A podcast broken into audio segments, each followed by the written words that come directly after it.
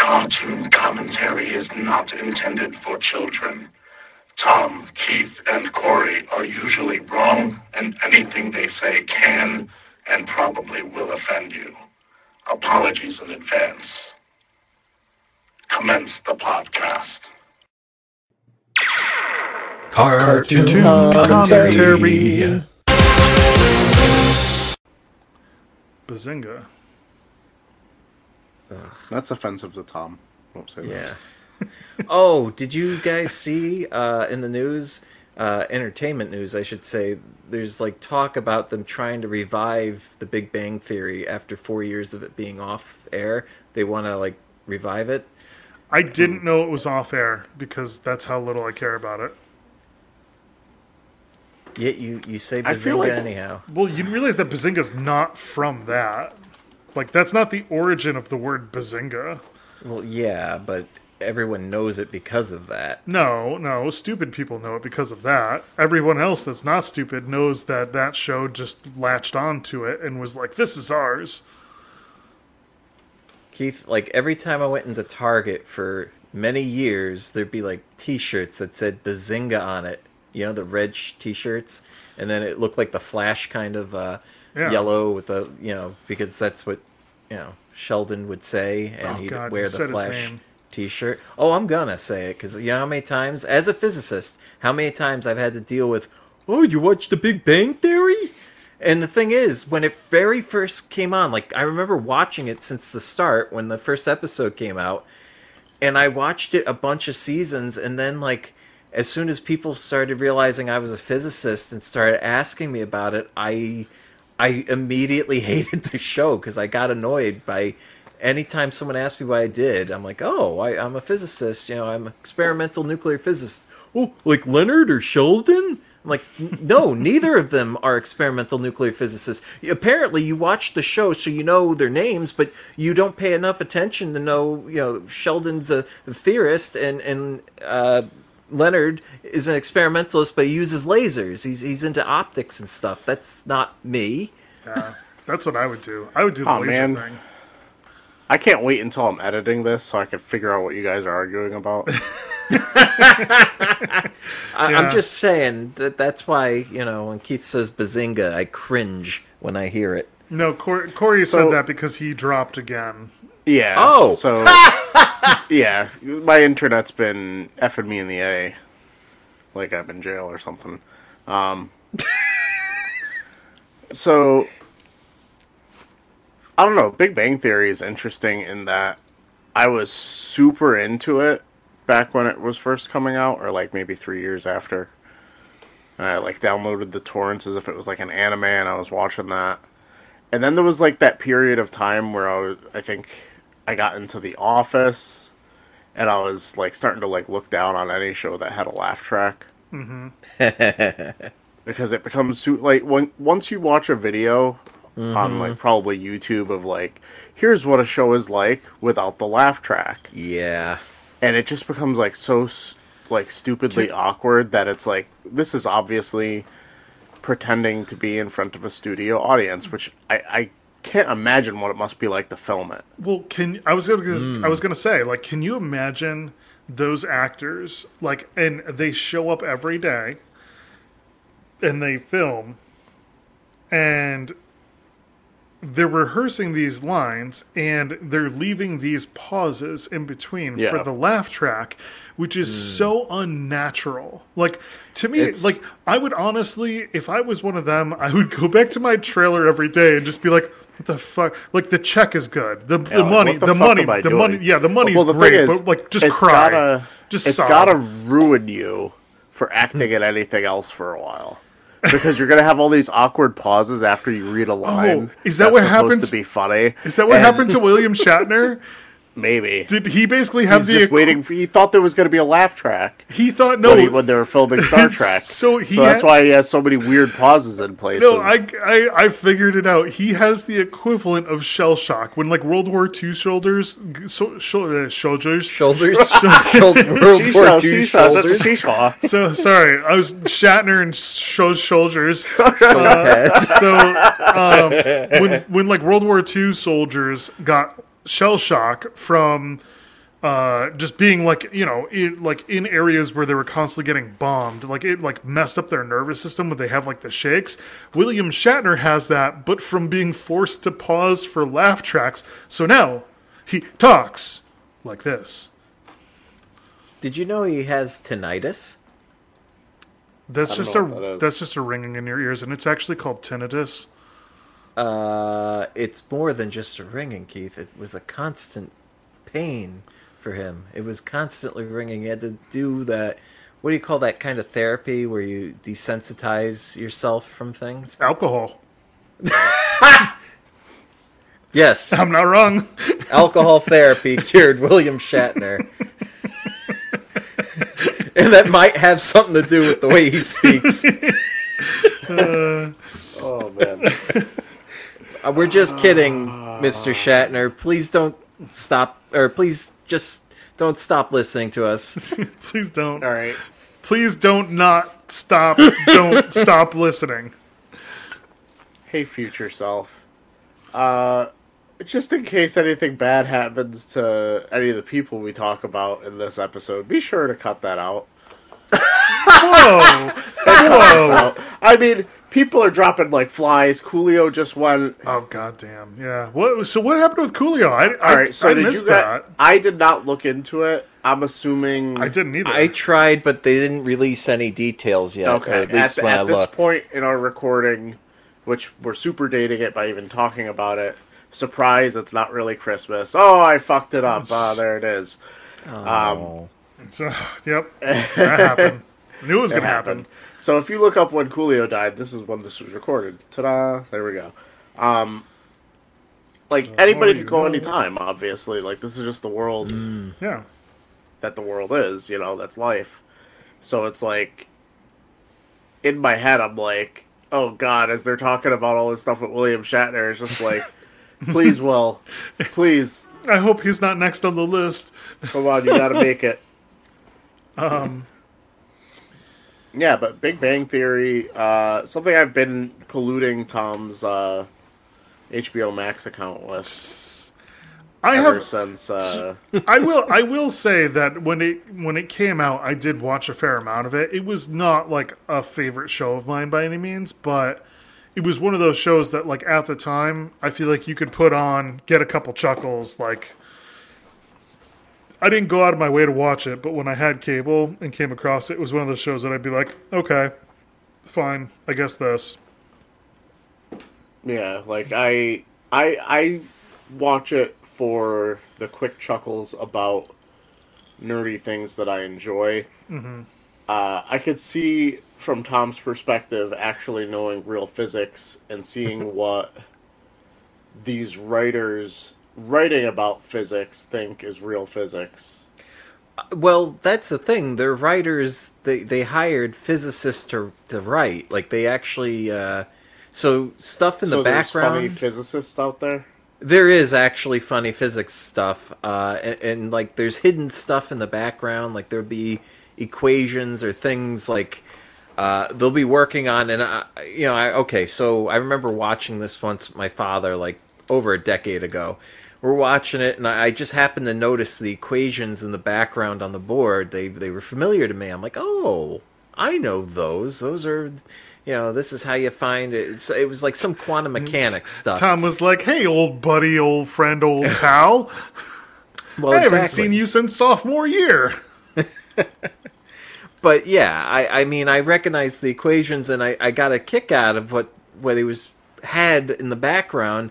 But like, I knew people like my father would have no idea what the what that shit was, and he didn't. They, I knew they didn't appreciate it as much as I did. But then again, I still got bombarded with people with, uh, "Oh, you watch The Big Bang Theory?" Every time they hear I'm a physicist, and like, you know, as we've already discussed, you know, the, after being asked that like a thousand times, I, I just stopped it's gotta be pretty liking the show. Yeah, I was just like, I want nothing to do with this show ever again.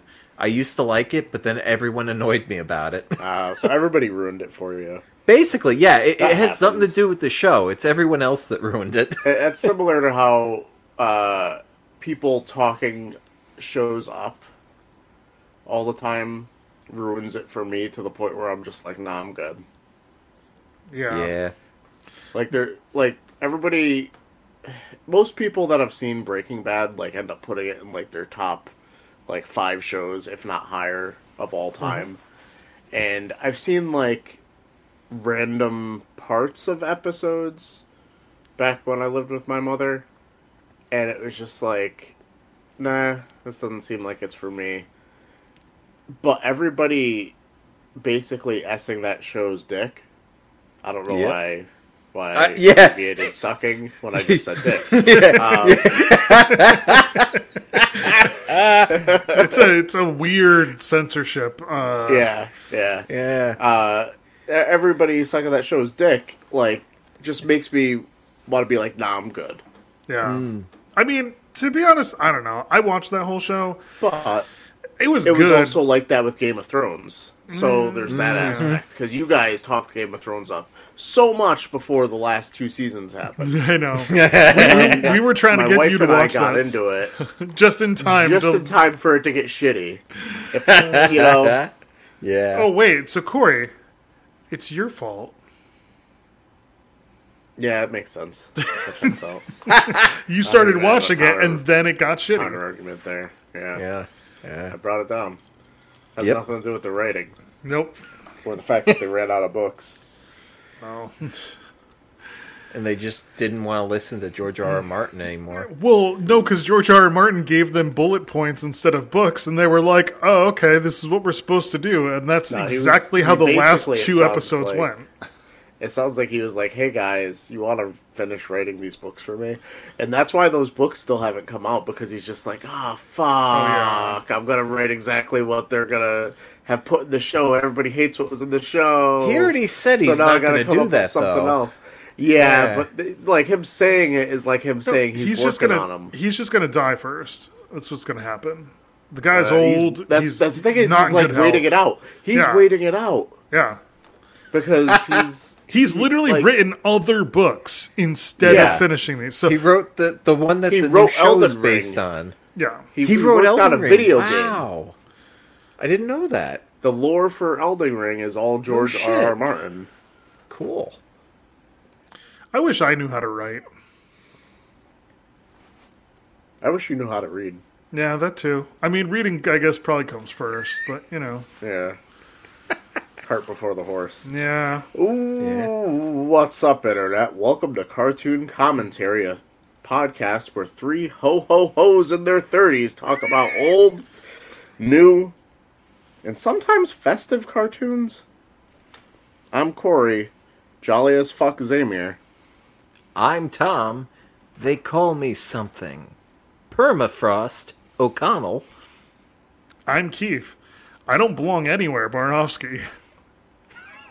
And today we're talking about a cartoon that I grew up with, but at a time when I felt like I couldn't really talk about cartoons with my friends. Static Shock. This was coming out pretty much the entire time we were in high school. And I felt like between freshman year and senior year, it was just like you couldn't really have conversations about cartoons unless it was anime. Hmm. So I hmm. remember, Or like South that's Park. why going into this Adult Swim. exactly, yeah, Adult Yeah. Swim, like anything that was like viewed as adult or mature. Yeah, you had to watch something Yeah. cool, not like Yeah. a We regular. couldn't talk about the. Care Bears. Yeah, you couldn't talk about what was on Saturday mornings anymore. So instead, you just gave them the Care Bear stare. I- hmm. ah, I'll give him that one. Just I like that one. I, I've had enough alcohol to like that one. there you go. okay, Here we go. Tom's inebriated enough to think that I'm funny. There you So go. like I specifically remember watching this show and I remember even thinking at that time like damn I wish I had someone I could talk to about this. And I feel like maybe I caught it a little bit late because I think I was watching it afternoons on Toonami. Uh, or not maybe not Toonami, just Cartoon Network possibly. It was like before or after Yeah. Teen Titans would air. Um, Uh, and I think it might have been when it was already in syndication because uh, I believe everybody had gone off to college and left me behind. So I think that was a little bit of it too. So it was always like this show that I thought like, wow, no one else ever watched this. I so I definitely did watch it. I don't know hmm. if I saw necessarily all of it or watched it sequentially. I do remember watching a fair amount of episodes though, purely because I think that he has probably what I would deem one of the coolest superpowers that exists in the realm of cartoon superpowers.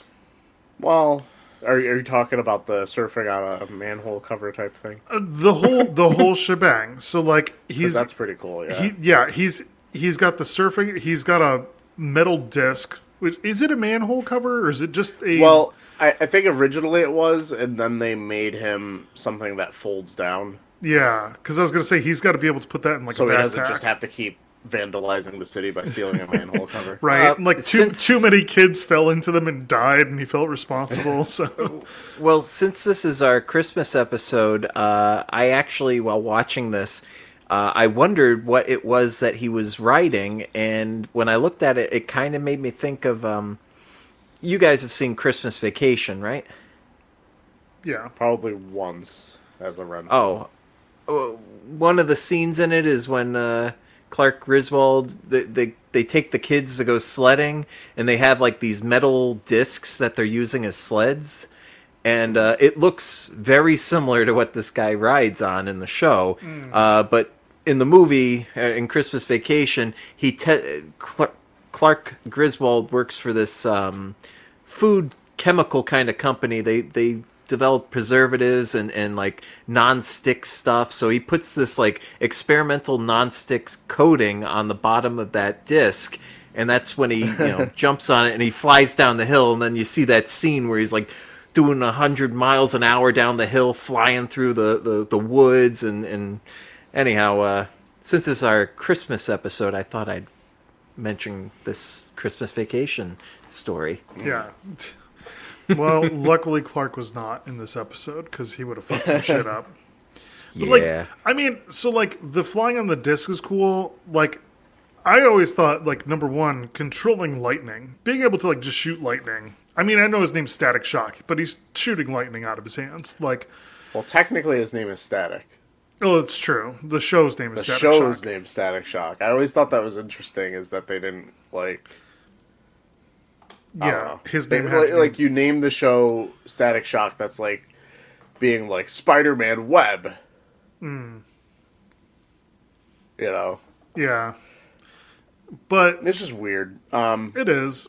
But so like the shooting lightning thing is super cool, but then also like when he like runs low on energy, he can just like grab some power line lines and like absorb more electricity. power lines. Some power lines. say power loins? Oh yeah, he he just hikes Yeah. up his power lines and gets more energy. That's how we all do that's it, right? That's how I do it. Yeah.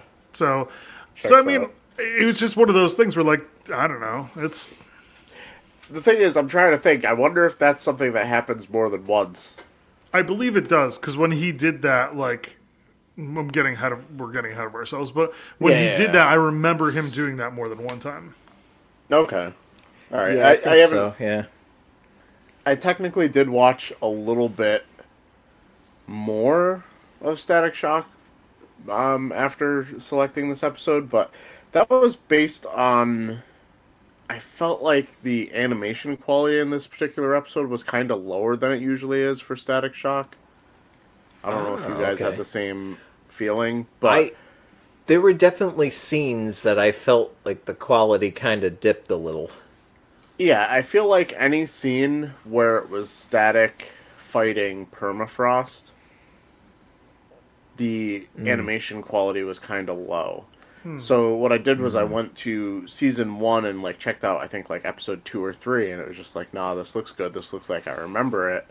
And then I checked season four, and it was just like, yeah, this looks amazing.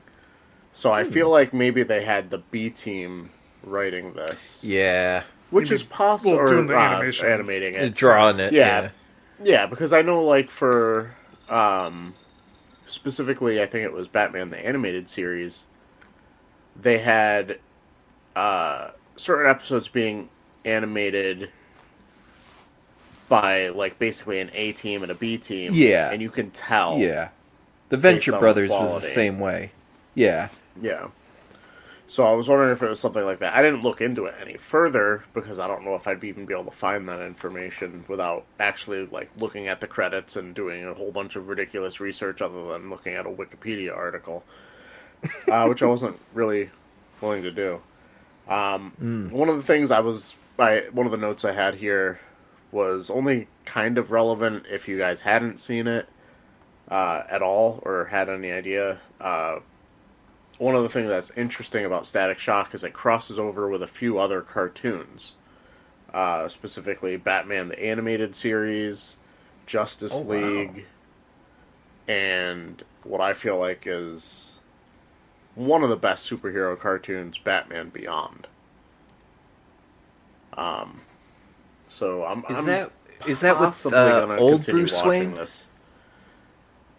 Well, yeah, Batman Bat- Beyond has old Bruce Wayne as the And mentor, and, then Terry and McGinnis as new Terry Batman. McGinnis, thank you. Yeah, I was I'm, I was spacing on the, the, the kid's name, but yeah, Terry McGinnis. That is a Yeah. that is a really good series. We should definitely do an episode That's of that. definitely one I'm probably going to pick eventually. But I feel like Yeah. I might end up going down the rabbit hole on that one and just like binging it, and then maybe going back and picking a series or picking an episode, kind of like I did with Dragon Ball Super. Ah, Um, okay. Which Cool. hopefully, now that I realize that we might be switching up the order in which things air, hopefully that one's aired by now. Otherwise, spoilers. I'm doing Dragon Ball Super eventually. Um, so, I picked this episode specifically because of its important subject matter and the lessons the characters learn, and because it was on a list of best Static Shock episodes, which is one of the ways I usually pick these episodes. Yep. So, for anybody who doesn't know Static Shock, because it's going to be relevant for just like some of the terminology in this, that's going to sound weird if you don't understand it. In the first episode of Static Shock, uh, a basically a gang war happens at some sort of chemical facility, and a whole bunch of teenagers get exposed to I forgot what they call it, but it was the the incident was called the Big Bang. So, and not the Big Bang from uh, the TV show we were talking about earlier. Um, this one basically caused mutations and powers to be distributed to anybody who was in that area. Uh, which So at the time I think Not just the gang members, because we're not Yeah. just like e- everybody that was a Well, gang no, member was has there. superpowers. Well, I was was there. gonna. I wanted to know: was Virgil part of the gang, or was he No, trying to he- prevent something, or why was he there? I honestly can't remember, but he wasn't like joining the gang. I think he was there He was just selling like drugs to the confronting someone. I don't remember. I wish I'd looked this up. I didn't realize there would be questions. Uh, but basically, the whole premise of the show is because they live in one of the Dakotas, or maybe just Dakota City is the name of where they are at. It's basically Midwest, so it's like there's no supervillains running around, so they needed a way to create not only the hero but explain how all these quote unquote villains and antagonists are around. Because you're not going to just come across the Joker in South Dakota or whatever. That'd be Right. fucking Um, weird, right? Yeah. he, he just walks It's out of a it's like- fucking it's a- cornfield. It's yeah, it's just a whole bunch of like why are you here? And why am I here? kind of thing.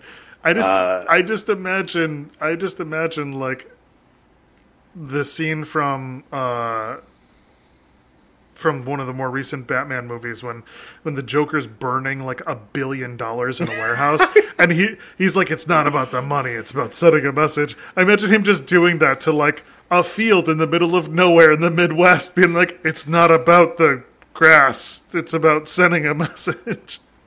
It's a bit, way less intimidating, I would say. Sorry, go ahead. It was funny to me. That's all that matters.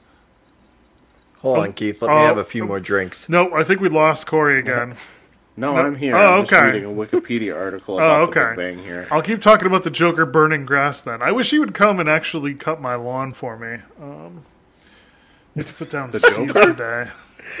What the fuck Keith. What? You want the Joker to cut your You grass? want the Joker? yeah, to cut my grass with I fire. think he'd cut other things than your grass. Oh, that's true.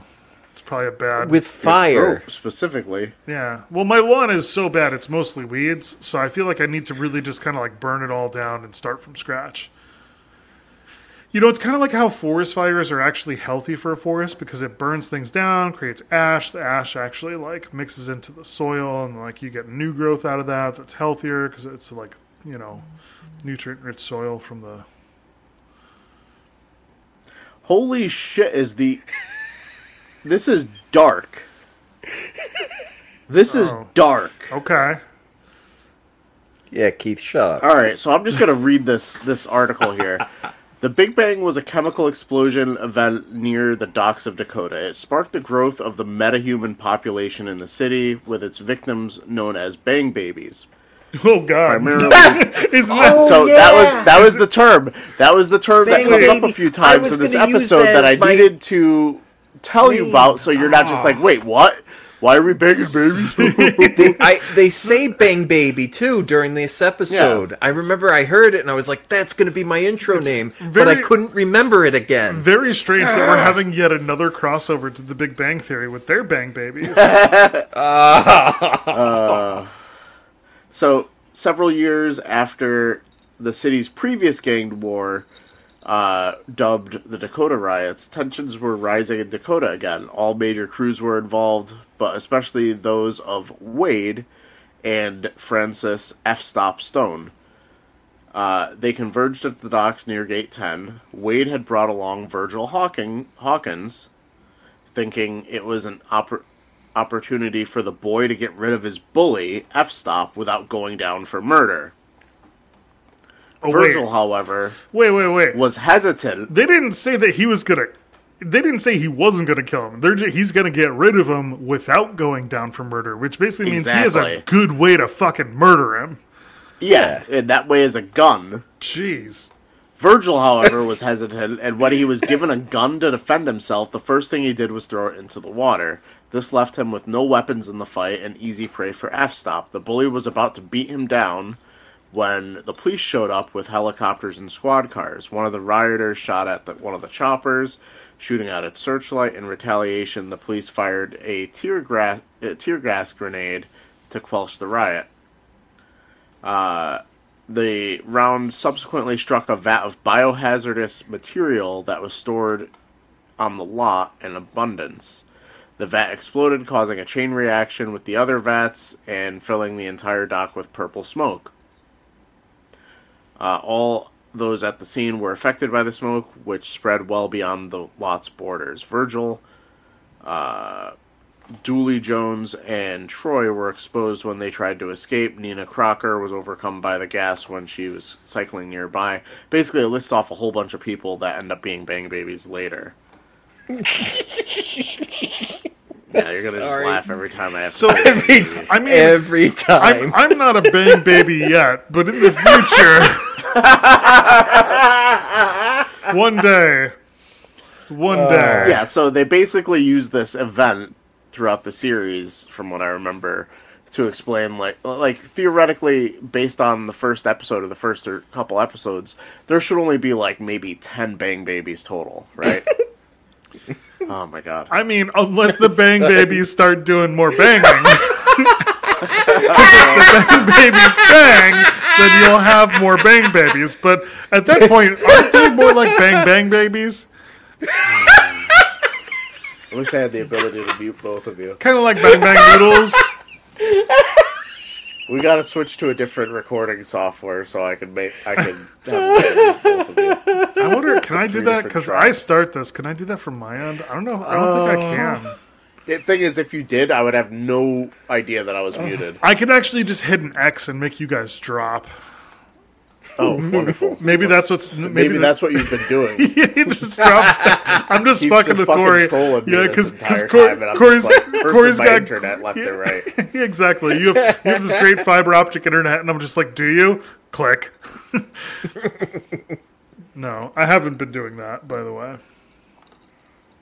Well, I appreciate that. So, uh, getting into the episode, uh, the intro actually gives a lot of what to expect in this show, with Virgil, aka Static, having to fight a bunch of villains and still make it to school on time. Mm-hmm. Uh, the quality there is actually pretty It's, good. I feel like it's But very of course, within any intro that it should be. It's like very Like, Spider-Man esque, where it's like Yes. superhero, yet Yes. he has all of these Yep. personal life responsibilities, like school, family, church, like friends, Yep. like all these things that he's trying to balance, which makes it feel very familiar.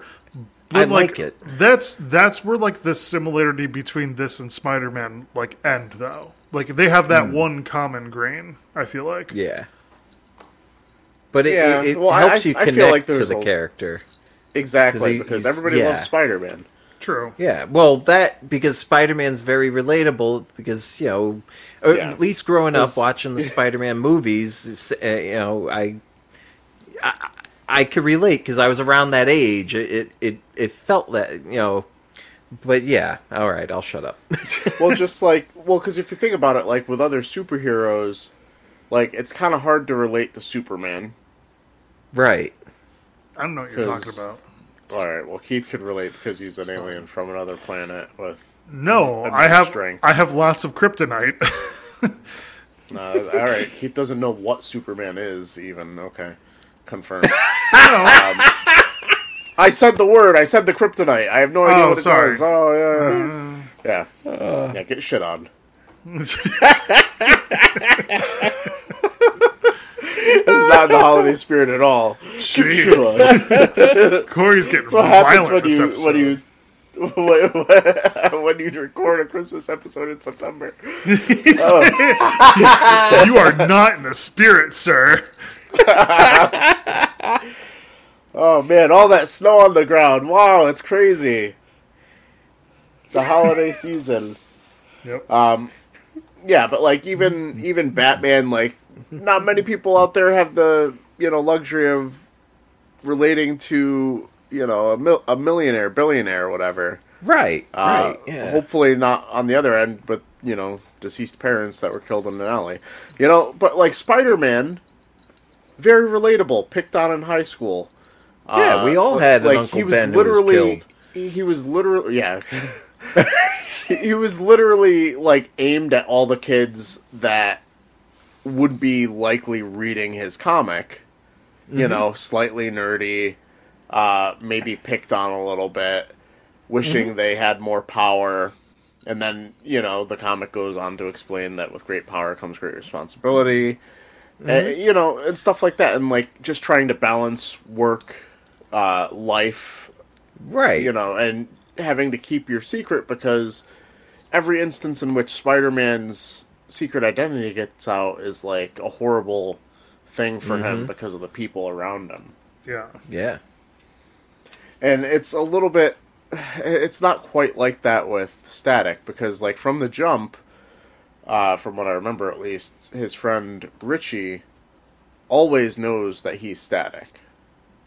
And with his look and the fact that he's in a relatively white town, I, I feel like it's it's like I, almost everybody should know that he is static also, but I guess you put a mask on in the DC I- universe, I feel like or you Corey, take glasses off. Corey, just this- like one of those things. This is like this is like the town that we grew up in though because honestly like if if one of the black kids in our town happened to be a superhero everybody would be like It didn't. It didn't like hide their face or their hair. Right? It, like you could match it to their hair. It's just like who has this no hair? you'd, you'd have to do full on like facial prosthetics like it would have to Yeah, be like, like a wear a very whole helmet. Yeah it would have to be a hmm. four hour makeup job before you went and like fought crime or or a helmet. Nah, yeah you're right. That's probably way more and he doesn't change his voice at all. So like later in this episode, he leaves his girlfriend to go take a shit, and then Yeah. like comes back to her talking in the same voice, and he's just like, "Yeah, I don't know you." You know how he sells it though? He calls her the wrong name, and Yeah. she's like, "No, it's actually." What was she just like? "Oh no, it's Daisy," and he's like, "Oh yeah, whatever." Like- oh It's man, like eh, only in the fucking DC universe does this shit happen with Superman taking Yeah. glasses off and no one knowing it's Clark Kent. It's it's DC logic. That's one of the thing. That's one of my issues with DC overall. I think. yeah, So, starting this episode off, Static sets the scene for how his day is going, listing all the heroics he's done, uh, making him late for a holiday party for his friend Frieda. Um, and I had to do a whole bunch of like research to f- figure out who all these characters were to him at this point in the story because hmm. this like, is the problem with he's picking with something from like Daisy. season two. Yeah. Well, the thing is, like, there's two girls in this that he interacts with. One of them is his friend, and one of them is his girlfriend. But I think later on, that first friend becomes his girlfriend. So it's like I'm Oh. trying to think, like, wait, does this guy have two girls already? So Pimp and hose I nationwide. mean, you could technically, fucking if you, if, if you're if you're a superhero, you're you're allowed to have a uh, you know normal identity girlfriend side and a and a Yeah. super and a superhero girlfriend, right? I Yeah, mean, th- that that's checks out rules. based on Spider Man because he had Yep. uh, Black Cat and Mary Jane for They- most of that. there you go. yeah. It's allowed. As Yep. long as no, that's Instead the of real side reason. kick, it's side chick. Yeah, it's it's it's it's the real reason why he needs nobody to find out who he is because that just gets terrible. Oh yeah. Now Spider Man's a little less relatable today. So after arriving late and drawing Frieda's ire, uh, he's having a conversation with his best friend Richie, uh, going over all the holiday parties he's supposed to be attending, name dropping Kwanzaa, Ramadan, I Yeah. feel all while they were all while at a celebration of Hanukkah. they were So I, they're really trying to do in the much. Midwest. yeah they're they're in the Dakotas. which I yeah in the Dakotas there, there's a the very Dakotas. he has the most diverse group of friends Yes. in the Midwestern United States. Oh man, yeah, and it's like, uh, I understand what they're trying to do. They're trying to have this be an all-inclusive episode. Totally, there's I some get, lessons to be learned. In this instance here, they're they're way doing too much because it's just like, dude, really? It, if it kind of felt like something from 2022. Nah, maybe. So, the power then goes out at Frieda's party, and Richie basically has to twist uh, Virgil's arm into checking it out because he's more concerned with eating some food. Um, they determine that something is going awry that Static should take a look into. oh, which, and I by the way, he finds out by using his hand charging Yeah, the static a little- electricity to pick up the radio frequencies of like probably cop cars or something. Emergency vehicles. Yeah. Yeah, and to like find out that like the the power station has been like buried under ice like instantly. That's impressive. At least, like, I thought that was an impressive power. See, that's one of those things that's on the borderline of like, is it impressive or is it just ridiculous? Or yeah, was it just to facilitate the Okay. storyline? From from Yeah. a science perspective, the fact that he's able to control magnetic fields and electricity makes sense. Maxwell's equations, electromagnetic static forces are all, you know, everything's connected. Totally, I totally agree. Um, totally agree. I so all that. so just from like a, a, a physics standpoint i was like oh yeah his powers letting him do that okay i can i can kind of see from like a physics standpoint that making sense so i genuinely love his superpowers um and i was impressed by by the fact that that's how he gathered information Tom, I agree with you that I love his superpowers. I just wish that you were this supportive with me. in my ideas. um, I'm just gonna leave it at that. Like, No, shut up, Tom. Corey, go.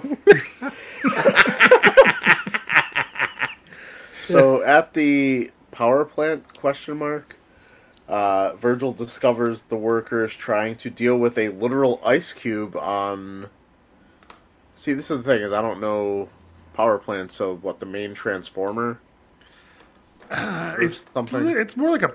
I have no idea what it was. I feel like it's a power station. It's not like a power plant. No it's one, way too no one small. said the I- words. So I I can't remember what it looks like. If I remembered what it looked like, I'd be able to tell you. But I, I, I it was a small-ish building that had like a lot of power lines and transformers and stuff around it. yeah, but it's like literally encased in ice.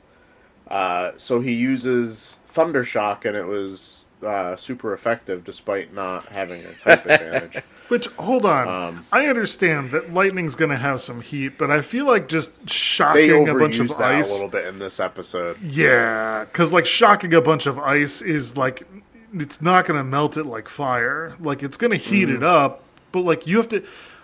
I feel like the lightning has to heat something that therefore melts the ice. I feel like you can't just like hit a block of ice with lightning and be like, "Oh, look, it melted." It'd be like, no, it would. it I would wonder if he's heating through induction. Like I, I I wonder if he's he's generating uh, eddy currents within yeah. the surrounding, and and he's he's generating heat that way. Yeah, but the thing is, Uh, from a physics standpoint, I think his superpowers can do if, this. Even if but he's not heating quite through, how yeah, they but even it. if he's heating through induction, it would have to be a ferrous material that he's heating. There's stuff though. There's stuff in the air. I, I, I just like I imagine his superpower. i- It allows him to use anything Oh, really yeah. in the air to The- be able to do this stuff. Yes, all the iron floating around. The... Well,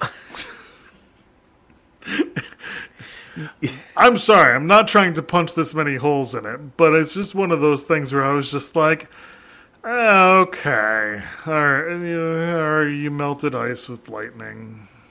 Okay. Keith, lightning's pretty hot. Yeah, that's true. It is true. I mean, which makes sense because after he does that, he looks pretty fucking. Yeah, why are you it shitting took a- all it over my a boy lot of- Static? It took a lot of uh, energy, I guess, to to shit out all that lightning. Quit. I hate, it sucks that it has to come out of his butthole. You know, I mean, the thing is, though, Burns is coming out. really. Corey. But wait, let, let me let me phrase it this way, though. Sometimes he blows up the toilet When- when he's trying to take a shit. I was just gonna say, you know, When imagine you're- explain that to his father. When Dad, you're- we need a new toilet. I- Had too shit much really Taco. Bell. yeah. when you're done shitting lightning, you do feel like a superhero. But you're crapping thunder. Yes. His father's like, damn, lightning hit the pipes again, huh? Oh. So icicles start randomly raining down, and Static has to recharge really quick to avoid being skewered. These are these Uh, are these are stalactites. Like they're giant stalactites of ice, icicles. Yep. Sure. They're they're not. Keith got the he got the right yeah, one. he struggled. He it's not struggled really stalagmites. it, it's stalactites. you Keith know got why? that right. You know why? Keith's got the big brain. Do you, do you know? Do you know the He's gonna trick? say it. Yeah. He's gonna say it. because say it, Keith. stalactites hold tight to the ceiling and stalagmites grow on the floor and if they get big enough they might reach the ceiling Yep. So and i think i learned that from that hello really the way they taught it in I, school? well no no i think i learned that from hello from the magic tavern Uh, Oh, no, I genuinely remember being taught that. no in i'm pretty school. sure i'm pretty sure Adal Rifai one time explained it on there He, and i he was like said oh that shit too. No, but I laughed because I remember learning that it that way. Oh, in well- middle school. but you you paid attention and me and corey didn't so Well, yeah. Uh, So- well, that's why I could well, really I enjoy they, that joke. Maybe they maybe they explain it differently in level two as opposed to like level three and four where you guys were. Oh, But they level just kept it fucking simple for us because they were just like, oh, stalactites are on top.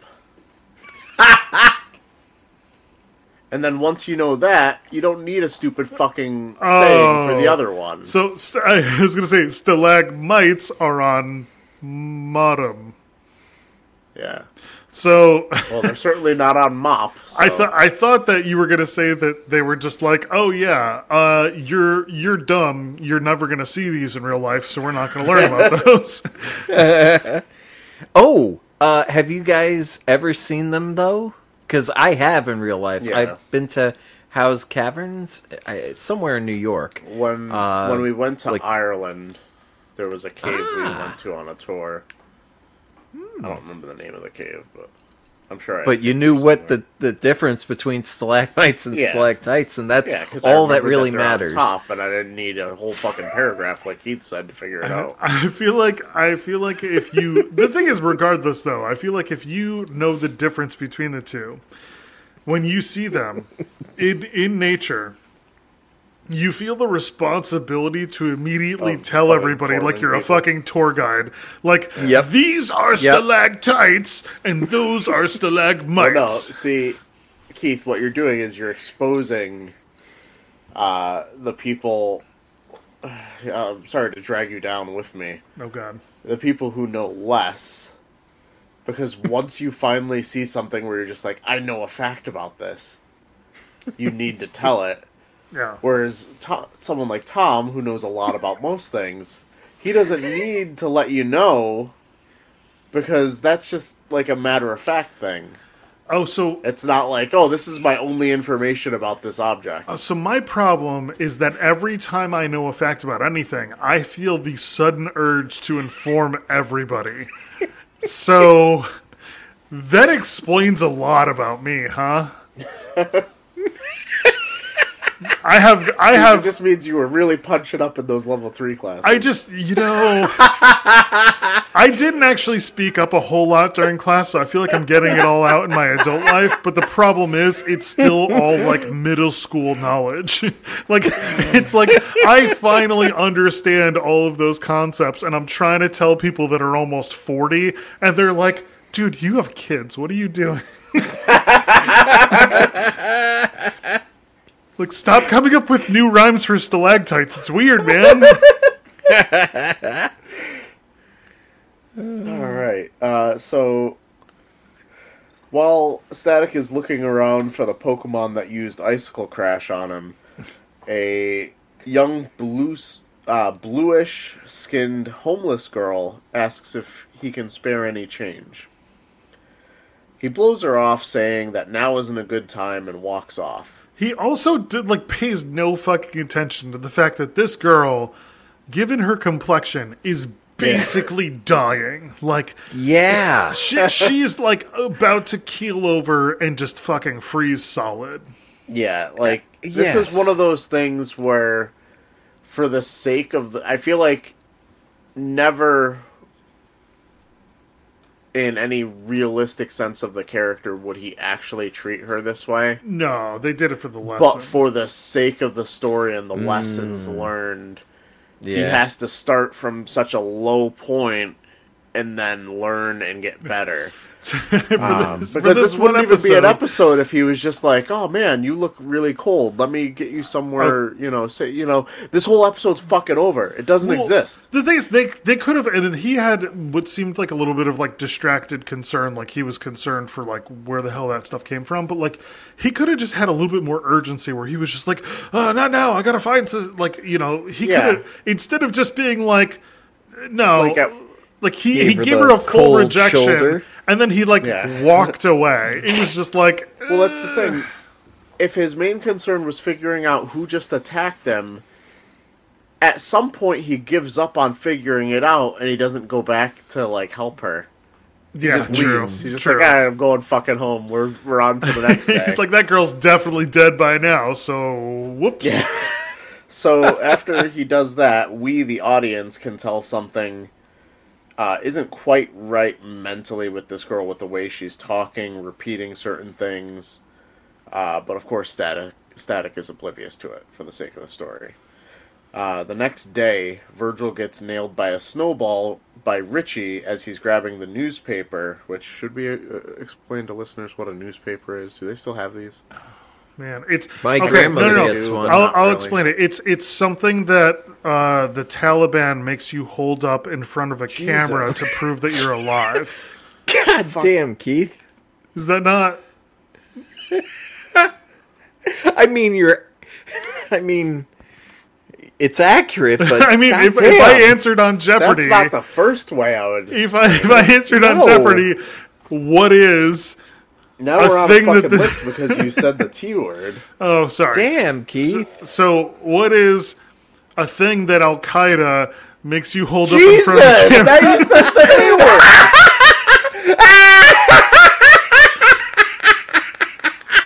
That's what, that's what happens. They make you hold up a newspaper so they know that you're alive on a certain day. Oh.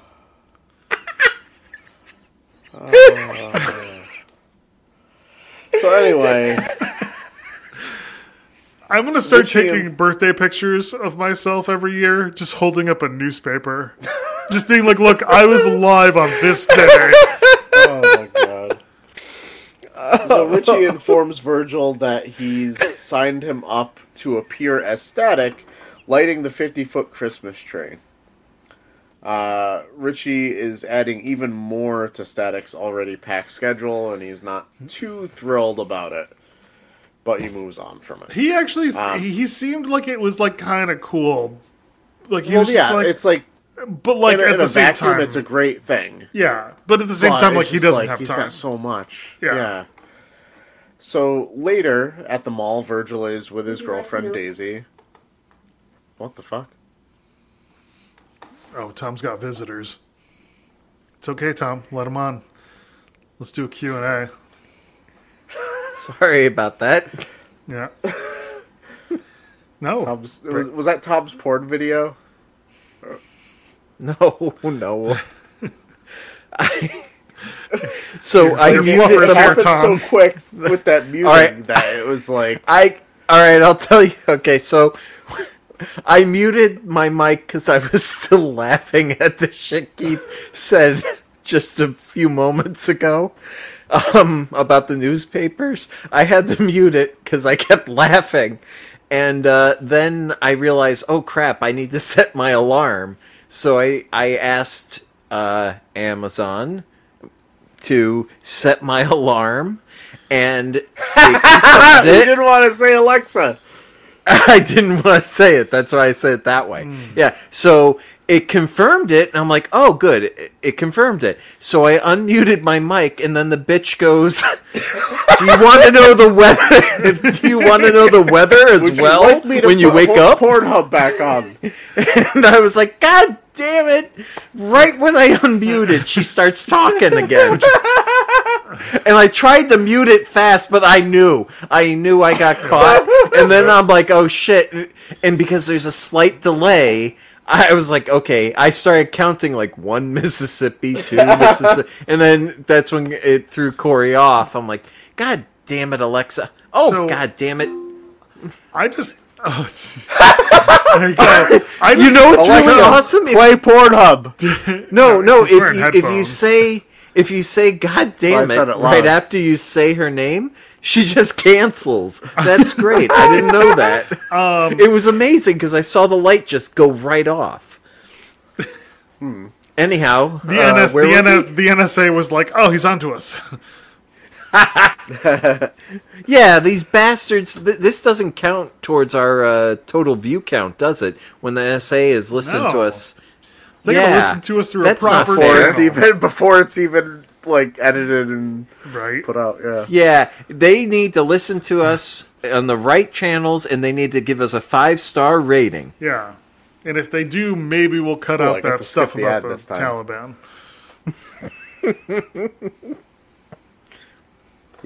no, probably not. Yeah, guys, uh, five star rating would really help us out. Yeah. Um, So Yeah. anyway, later at the mall, Virgil is with his girlfriend Daisy, Christmas shopping. Uh, also at the mall, uh, that blue-skinned homeless girl is begging for change, and Daisy and Virgil take notice of her, and Virgil recognizes her as her presence seems to be causing windows at the mall to frost up. So real real quick, I feel like this was like another hit to Virgil's character is that like Daisy's like, "Oh, well, what are you getting? What are we going to get your sister?" And he was like, Hmm. "Oh, I don't know. I, do they sell muzzles here?" Mm-hmm. or he said something about Well, like, "Do they have a pet store that sells muzzles or something?" Typical brother sister Yeah. rivalry. I think it's somewhat typical. I feel like they were also just kind of like. I feel like this episode they were really trying to play like a full arc in the episode of him just kind of be like, "Oh, I'm, I'm a superhero. I'm trying to do publicity stunts. Like, I'm not really caring about other people at this moment. Like, I don't know. Well, he's just a superhero that's completely overwhelmed by everything right Yeah. now. 'Cause And think he is about in how school. crazy Oh, the yeah. holiday season is for True. normal humans in real life. He's relatable. Totally relatable. Because I- Tom, I mean, Tom would have because bought a I- muzzle for many people. And I too have superpowers, so Well, I totally get the we so I totally understand static. No, no. Static shoots lightning, and Tom craps thunder. The, the- they are they are a very formidable duo. It's actually just Tom. Like, um, it's kind of like when somebody gets knocked out, but then somebody else does the trash talking. Like, Static shoots all the lightning, and then Tom just So shits. he's the hype man. Yeah, he just he just shits really loudly. Yeah, boy. Uh, yep. Flavor Yeah, Flav's so- still alive, right? I hope so. Oh man, I hope so I- too. I hope so, think but I don't know how. It would break my heart if he's not. Dude, Flavor of Love was on what, 15 years ago probably? Stop it! You're making I'm- me feel old. I'm I'm just throwing out a number. I'm pretty sure it was that long ago though, and he looked he looked Crispy. Yeah, he looked old. he looked crunchy. Flavor Flav, please keep uh. listening if you're alive. Flavor Flav. Oh shit. So he's actually he was born in 1959. He's only 63 right now, He's my uncle's age. Mm. which is Not that that matters, but I had to blurt it. Um, when was Flavor of Love though? Flavor of No, Love. I think we're good. yeah. No, I just want to know So- like what years it aired. It was 2006 to 2008. So Oh, good lord. yeah, 2006 was math. Tom, do the math. Don't do that to 16, me. 16 years ago. Thank you. See, I could have just edited it so you sound like you had it instantly. 16 years ago. Wait, wait, wait. Here we go. 16 years ago, Keith. Come on. Hey, Get with it. Math. yeah. So, Virgil quickly excuses himself to go crap thunder, uh, and change into static and attempt to confront the girl. Um, so, while he's taking a shit and changing into static, uh, the girl is in a store checking out some things that she obviously can't afford, and the employee working at the store is, you know, what, what he sees is a, a young homeless girl who probably smells, you know, realistically. Well, with it being cold, Yeah, she's preserved. Yeah, I I was don't going know. to say she doesn't. Preserved. I- yeah. but you know, run down, ragged, whatever. So he's like trying to escort her out of the store, you know, typical thing that no real life employee would probably be doing because no one wants confrontation. True. yeah. But in a cartoon and in a you know TV Christmas series, of course, that's episode how it would be. holiday yeah, episode. Yeah. yeah. So Teach them a lesson. when he touches her, uh, she instinctively her powers kick in and she freezes his hand. He's lucky he didn't lose the hand, to be honest. Hey, yeah. we know we don't confirm that. Well, who knows? We we don't we don't see him again. Um, her powers start going out of control, and, and she causes a whole bunch of chaos in the mall. Um, one of the things he had said to her, I believe, was, "You don't belong here." And she then yells, "I don't belong anywhere," and she starts running. Um, Static uses his powers to avoid being crushed by an ice pillar, which was yet another instance of him using his electricity as flamethrower. This was actually a hole through the middle of it. this was a like slightly different though because like he had the metal disc with him, so I was thinking like if you use the electricity to heat up the metal disc and the metal disc was doing the melting. Like he could create lasers. He can focus electrons. He could create Yeah. an electron I mean, beam. So he could literally do this I would from say a physics standpoint. I would say the the speed at which his metal disc and lightning melted through that like two story column was pretty impressive. And then he cut a door, a very accurately squared off door, just using it all checks the bottom. out. It all works physics wise. Yeah. Okay. I, hey, a scientist said it, so I mean, A doctor, So- a professor just told you, Keith. Wow. Yeah, I'm. I'm jeez. yeah. Tom, I- if- Tom, Drop get- the p word on you, Keith. yeah, uh, I was. Yeah. Like you hear that sound, Keith? yeah, Tom, Tom, you might want to, you want to calm, sound calm, of- calm your sound of- down. Sound of the p hitting the forehead, Keith. Yeah, Keith. I don't. Keith, you- you got concussion, Keith. Please, Tom. Tom, we're both we're both Irish. We've been over this. drop it on the table.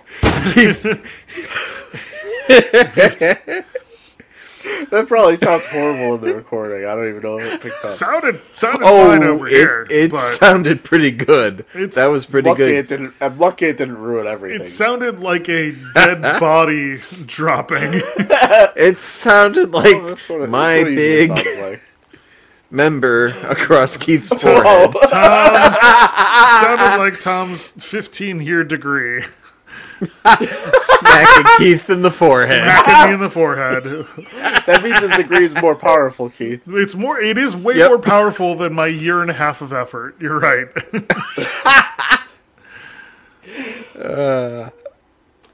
So, our blue skinned uh, big baby here starts having a flashback. hey, I wrote it in the notes, so I'm, I'm reading it as I wrote it. Uh, thank you. I don't care that it causes Tom to fucking go into a fit of laughter. Uh, that's triggered by seeing a small girl uh, cowering in fear as her mother tries to protect her, telling her everything will be okay. Um, in this flashback, it's Christmas, and this young girl is even younger with her sick mother um, trying to decorate a Christmas tree. Her Oh, mother gives Corey? her. Yeah. Uh, I'm sorry to interrupt. Uh, I was watching this while cooking dinner on my my uh, tablet, and Cook dinner on your tablet? no, no, no. I, I had the tablet set up on the counter while I was cooking dinner. It's an Uh, but- induction tablet. yeah. a I weird use my superpowers to to yeah. Anyhow, um, I was watching it, but because it was so far away, uh, I I couldn't see so well. And when it showed the mother, I swear it. I thought she had like a, a Dick Dastardly kind of uh, or Snidely Whiplash kind of mustache No. you know? and and i i had i went back and i hit rewind. I hit the like 15 second rewind.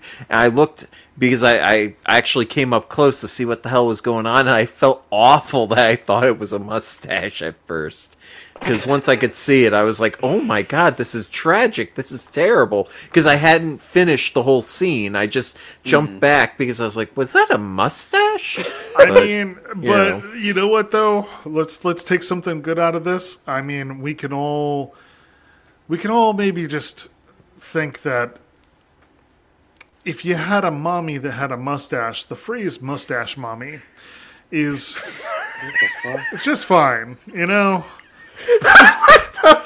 Keith. Walk up to somebody tomorrow and just go, "Who's your mustache You mommy?" just you're gonna ask her to be a mustache mommy? Yeah, who's your mustache oh, mommy? we know what the shirt is for this episode Who's oh, who's your mustache Your mommy? mustache mommy? Jesus. Oh. That's great. I actually So, want. I want. they're- I want a shirt. they're- I want a shirt that says "Who's your mustache mommy." We actually have to do this one. No. Well, no, lucky for you, we're we're 'Cause I months away from that. Christmas. Oh God. Oh, I Not guess that. I asked for something that. Okay. Which Go not granted. Yeah. Uh, So ordering what it they're now. talking about with the whole Dick Dastardly mustache is she has a breathing apparatus on her face. Yeah, Or she's oxygen she's got s- a- oxygen. I, believe, I believe they call them the, the cannules. It's Sure. like that tube that goes just in like the first Yeah. like Your half inch of your yeah. nose. Yeah. So uh, this next part is a little bit weird and probably a bit abstract because this is her memories of the situation, but um, from our perspective, an angry, uh, dark shrouded, scowling man walks through and leaves, slamming the door behind him. Uh, and it causes the mother to have a coughing fit and eventually uh, well, presumably die. We don't see it happen, but the ambulance is there, and then They Child to it. Protective Services tries to leave with the girl. Um, but she doesn't want to leave with them. She wants to go with her mother because she can't quite understand what just happened. And she has the ornament that her mother wanted her to put on top of the Christmas tree, and she trips and it shatters. Um, so back in present day, after um, all the mall chaos is, you know, finished, uh, Virgil and Richie help out at a food drive for the homeless. Uh, they discuss what happened at the mall, and after giving a speech uh, to a complaining Virgil about being tireless and dedicated, uh, Richie decides to take off early because he's not a superhero. Um, next, we basically have a little bit of a PSA moment with Virgil, his father, and Reverend uh, Anderson um, talking about how all that Virgil is complaining about um, moving around this stuff is helping uh, get poor families uh, through the holidays and pro- providing food and you know necessities that they'll need. Um, his father and Reverend Anderson give him some statistics about the homeless population and stress how important it is to help. Uh, Virgil is trying to get ready in the next scene for Daisy's Kwanzaa party uh, when he gets a call from Richie telling him how a snowstorm has turned up on the turnpike and is causing a whole bunch of chaos. So he rushes out ecstatic to go confront that situation. I just want Um, to throw this out there real quick. Yeah, Does anyone know what Kwanzaa is? it is a holiday. I yeah, that's that's Yep. about the extent of my, it, That's the extent of my information. yeah. I know it's a holiday. It happens either on or right around Christmas as well. That's yeah, all. we, we we all grew up in the same very very white state I- of Connecticut, uh, Keith? in a very white town that does not teach us anything other than uh, Christmas and Hanukkah, basically. Well, I, I remember in elementary school, I actually remember one of my elementary school teachers did like do a, a, a lesson about Kwanzaa. But of course, this was like 30 years ago at this point. Yeah. So I just remember like certain colors being used, and I think there were candles involved. But uh, I was going to ask you guys, and Keith, this is why I said your name a moment ago. I was going to say, don't feel bad, Keith, because I was going to ask if any of you could explain to me what happens at a Kwanzaa party, because I don't know. So I was just hoping one of you might be able to tell me, because So I'm not, I, I don't know. very quickly. It's I I googled it because you know why not just Google? Uh, Yeah, let's educate ourselves. It's an annual celebration of African American culture from December 26th to January 1st. Damn, they get like a half a week or more than half a week. It's like five days. It culmin- it culminates in a Isn't feast. Hanukkah like an entire week? Uh, I guess that's true. Fuck. we just get screwed with Christmas and Christmas Eve. Like we get like a half day for Christmas Eve and then Christmas Day. And then it's like back to work, jabroni. This is this is a great uh, holiday episode. I'm so I'm dude, I'm, It's gonna be so awkward in three months when we're filled with holiday cheer. And then we listen Yeah, to we're just doing a random episode that has nothing to do with winter or Christmas or the holidays. No, because we're gonna be like, hey, our kids opened And Christmas gonna- presents and it's gonna yesterday. air in March. yeah, exactly. Mm. So it is it is based on the African Harvest Festival traditions from various parts of West and Southeast Africa. And it's hmm. been it's been celebrated starting well, the original celebration was in 1966. So like I mean hmm. old but like, relatively new right. given like, you know, Compared to the other you know, Yeah. holidays going on at the same time, yeah. yeah. But I guess it's uh, a it's like a harvest festival celebration kind of thing. Okay. Cool. Ho ho ho! Whoa! Merry Christmas, Happy Holidays. Corey here, asking for you to give us the gift of your five star rating on iTunes or Apple Podcast or whatever your podcatcher is. If it has a rating system, give us the highest one you possibly can. That's the gift that keeps on giving. Back in the show here, uh, Static confronts the blue skin girl. He finally asks her name, and she says, The voices in the dark. They call me something. Mm-hmm. Permafrost. Which, honestly, is not a bad name for an ice themed villain. Totally Yeah. Just an ice I themed liked it. character. I feel like there are so many out there, but like this one actually sounds pretty cool. I feel Yeah. like though is explaining it as like the voices in the dark. I'm like, oh, this bitch is crazy. Well, that's Like- that's yeah, that's the point. Yeah. Like, she's she's dealing with mental illness. They're trying to like, yeah, like, like they they succinctly explain that it's not just the voices; it's the voices in the dark. Like well, I don't know. We're gonna see where that probably is. in a children's TV. Oh, that's true. In a You know, it's like children's the voice in TV the back of my head. Well, the thing is, she probably doesn't realize it's the other people, the homeless people in her area, probably came up with that name for her. True. But from her perspective, she probably doesn't notice them that much. So Yeah, she just hears them talking. That's my her. expect, or that's my interpretation of it. I guess.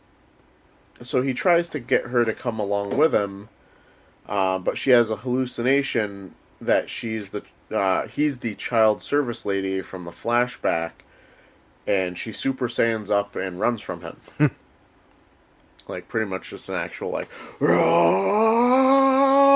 No, I And mean, given the fact that she's the voices that she admits to, the fact that she's having a visual and probably auditory hallucinations, she's schizophrenic. Like they've they've nailed multiple, and I'm I'm not a doctor, so I'll let Tom weigh in on this one, but um.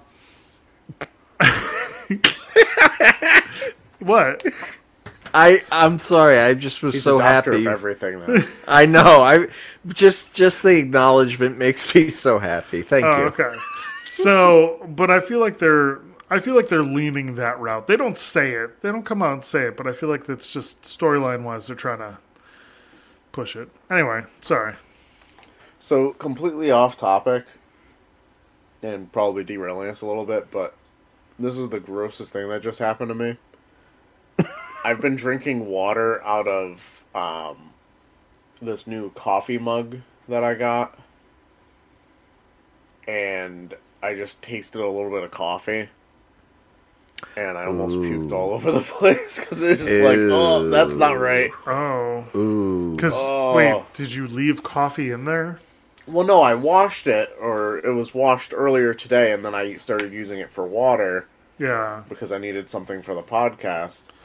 and it's just like I just got like that faint like Oh, coffee yeah. taste. And it's Yeah, like, you where can't- the fuck did that come from? You you can't use coffee things for water. I've done that. Like coffee, like permanently scents, uh, Hmm. unless unless it's like a glass or well, it's like a reusable, like a. ma- It's not. like a plastic. Yeah, but it's like a plastic. we went to. Oh man, you know I. We were trying to figure out what to talk about before this episode. I went to the Big E finally. Oh, Really? yeah? Oh, I Yeah, haven't been rent, don't buy. years. It's uh as someone who had never been there before, not worth the hype. Yeah. I so I want to say I had the same experience but probably like 10 years ago where like Nikki found out that I never went to the Big E and she wasn't like really pushing me to go, but she was just like we had a free weekend, we didn't have kids yet or anything and she was just like, "Oh, she's like we should just go to the Big E this weekend like you know, she's like, my other friend wants to go, and and she's like, you've never been. And I was like, okay. And then like we got there and we went to the Big E, and I was like, okay. So it's just like a regular town fair, but like bigger, Bigger and not with more things, just more just repetitive. more repeating things. Yeah. Because it's like here's here's the same food place How- every every uh like 10 feet. Yeah, how many funnel kick sh- like stands do Yeah. you fucking need? Yeah, it, it's it's super confusing because if you don't have the map, you keep thinking you've just been circling around because you're just like, oh, I already saw this place. Yeah. Oh, I already saw this place. But amongst all that, there's like nestled a few places that are one-offs. And the problem is, if you settle for something else before then, it's just like, well, I'm full already. I don't want to fucking get your wings now yeah. because I already had the fucking chicken finger or uh, chicken tenders from the other shitty place, Yeah. and now I'm full. So great. Yeah, I and did. we didn't do any rides because I don't like rides really. well, honestly, if you're going to Yeah. do rides, though, you go to a professional park. I feel like if you do Yeah. rides at a fair, you're taking your life into your hands. Like, Yeah. tho- those rides are set up in like a fucking day. the- yeah. No, I mean the thing is, I I imagine that they're following the instructions uh, in you know putting everything together. The thing is, I don't trust a ride that gets assembled and disassembled a thousand times. Like Yeah. there there are parks where they assemble the ride, they're engineered to perfection, and then they stay there and they just maintain them. They don't fucking take them apart every night, like Yeah. or every other week or whatever it is. I don't know. Sounds Yeah, like so you're just up, not uh, a risk taker. Not that kind of risk. So Oh, yeah, it was just like not worth the hype for me. Yeah. I, I could have done that without leaving the state. Yeah, I could have just gone to the apple harvest this weekend. Yeah, the apple harvest. I could have gone to the Durham Fair. All all places that I'd rather go than the Big E. But sure. over the years, everybody always talks up the Big E so much that it's just like I thought it was like this big thing. Like all the vendors that they had inside the buildings were also repeats and incredibly overpriced. Someone was selling die cast cars, like little like slightly bigger than a Hot Wheels car for like $35 was the cheapest price. Ugh. And they're not even new. They're just like what the fuck is this? Yeah. Like this is like hmm. flea market vendors on crack. Because you know it's it is? just They're like, hoping that fucking- somebody walks through with their kid and their kid's like, I have to have this and throws a tantrum to like the parents like, okay, I need to spend Yeah. $35 to buy my way out of this tantrum. Yeah. yeah. And the thing is, like, it was it was super weird, and the way it worked out for me is we went and this we went on a Monday, so I still had money left over from taking money out of ATMs for the flea markets and garage sales that weekend. So I was walking in there with I think I had like a little over two hundred dollars in my pocket cash, and there was a point where I asked my wife like, "Do you need money?" Because I didn't know if she had any cash on her, and I, I thought I was a big baller handing her like hundred and forty dollars, and it's just like we still couldn't afford anything because everything was that expensive. Yeah. It's just like she she buys something from one booth and it's just like, all right, we got no more money. Yeah. It's like That's this is ridiculous. And, Like I was telling her, anything you see that you like, make a note of it and buy it online because it's going to be a lot cheaper because this is ridiculous here. Yeah. But anyway, tangent aside, um, I don't even know what we were talking about. Hold on, I like switched pages in the middle. Static of that. shock. Oh yeah, so this this this chase scene happens where she's like skating along the snow that she's created, and a whole bunch of chaos. They dodge a sixteen wheeler or whatever, eighteen wheeler. I forgot what they are. Um, but she ends up giving uh, Static the slip, and he ends up like tracing her path based on where she was going to this abandoned uh, cable car company repair depot, which he finds out is mostly um, occupied by the homeless homeless population. After getting some um, very like apprehensive and rude replies when he gets in there of the Oh, he people he almost got him to jumped. Be there.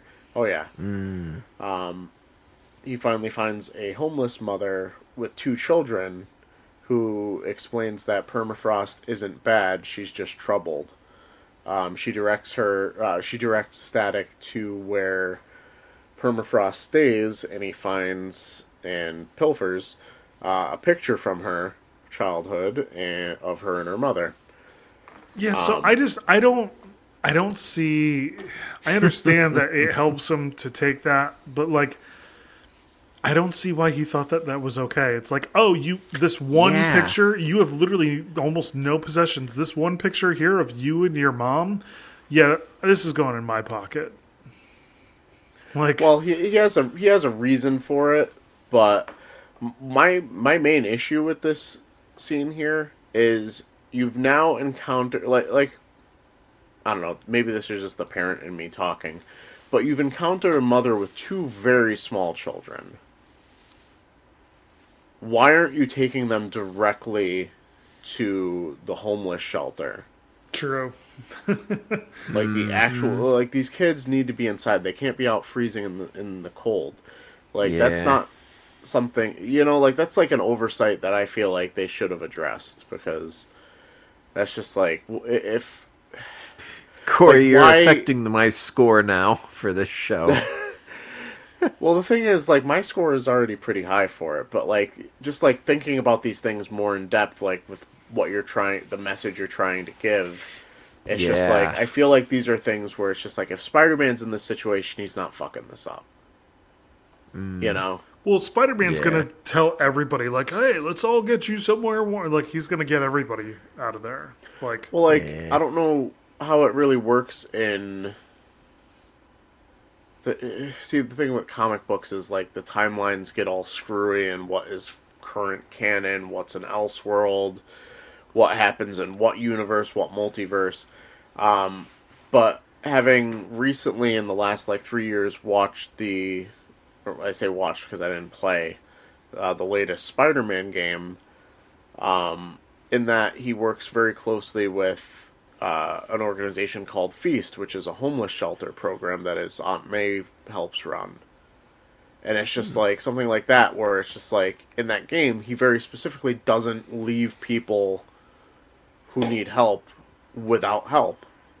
yeah. And it's just like Static is in a situation where it's like maybe you do it off screen, but I feel like in an episode where you're supposed to be shown growing as a person and learning and helping people, you could probably do a little bit more of that.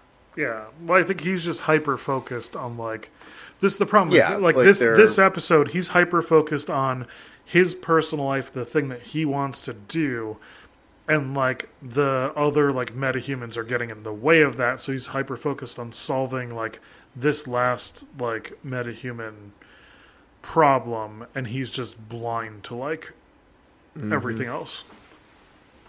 Yeah, and he's getting a little bit like very slowly he's getting a little bit less narrow-minded in that regard throughout the episode and it actually helps a lot in this next scene when he goes to, as static, goes to Reverend Anderson and gets some backstory on permafrost after showing him the picture. Um, he finds out that she is Maureen Connor, who used to come to the church for meals but stopped after the Big Bang happened. Um, so Reverend Anderson teaches Static that when he next sees Maureen, that he needs to remind, uh, he needs to remember that she's not some faceless category, the homeless. She's a person in pain who is suffering and needs help just like everyone else. Um, in the next scene at the uh, tree lighting service, Permafrost confronts Static because she wants her picture back. Uh, she doesn't let up on her attack until he calls her Maureen, her real name. Um, he tells her he cares about her and wants to help her and relates to her because, just like her, he also lost his mom. Uh, Maureen explains that when you're homeless, people look right through you.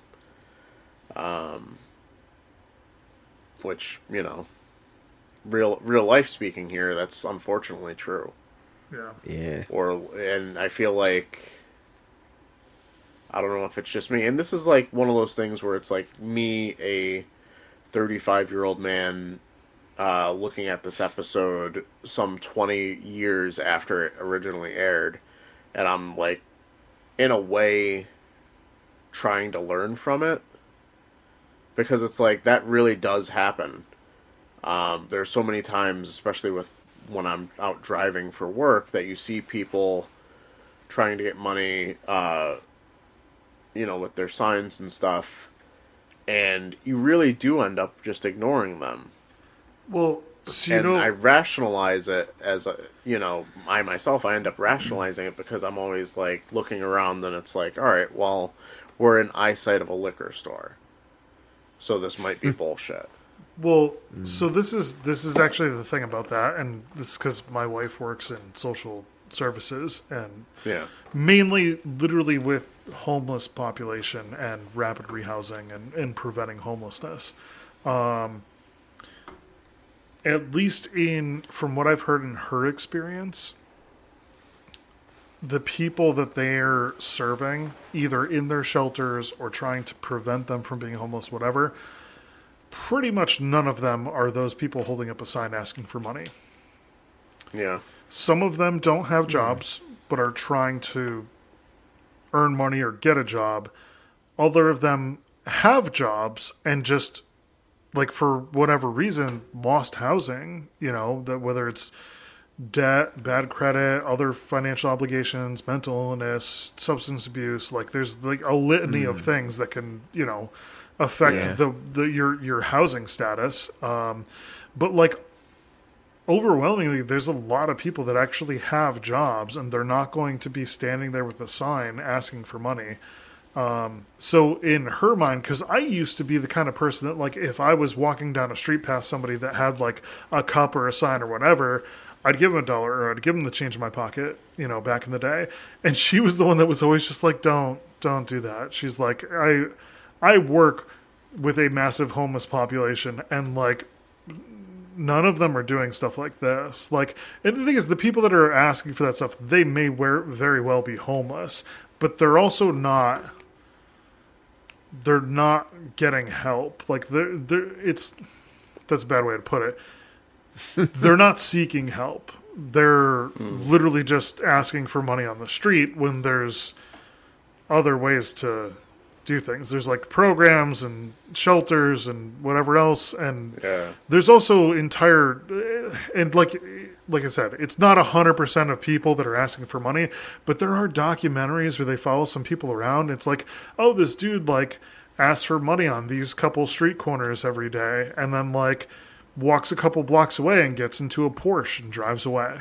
That's yeah, that's the other thing I've heard where it's just like Yeah. but what you were saying before, it's like with them eh, the people that, that might be homeless that are doing that, they're not doing anything to help themselves better their situation. Yeah. Like so maybe someone stops and they give you a five dollar bill and it's just like, all right, cool, maybe maybe you drink that away.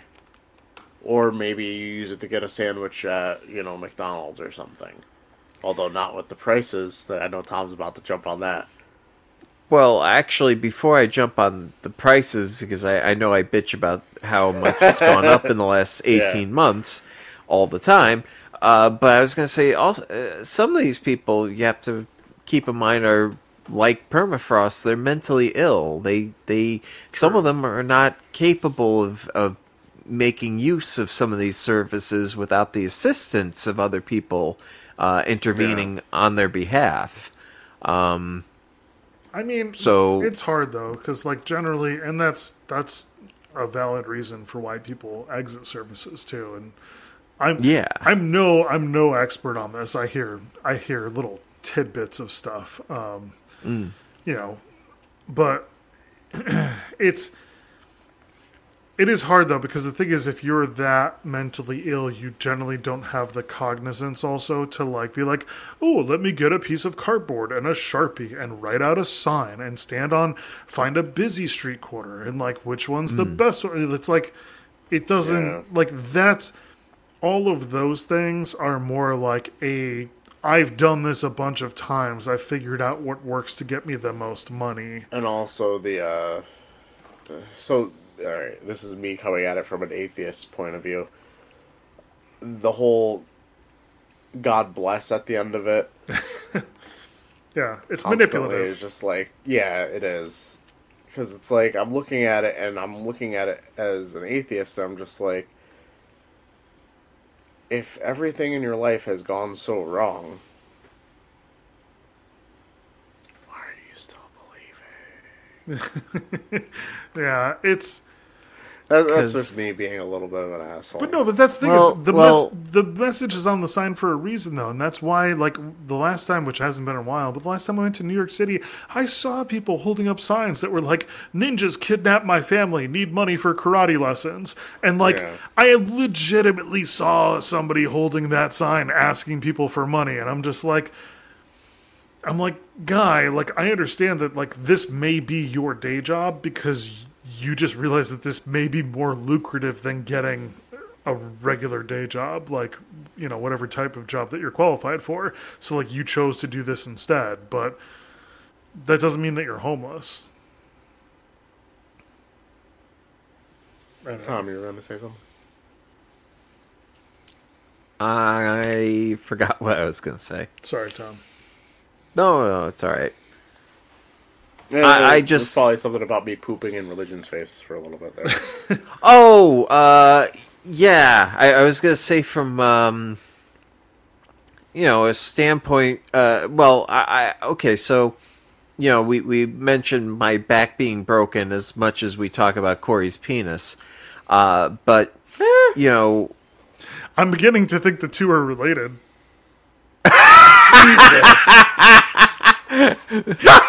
happy holidays. Jesus, the implications of that. It's pretty brutal, huh?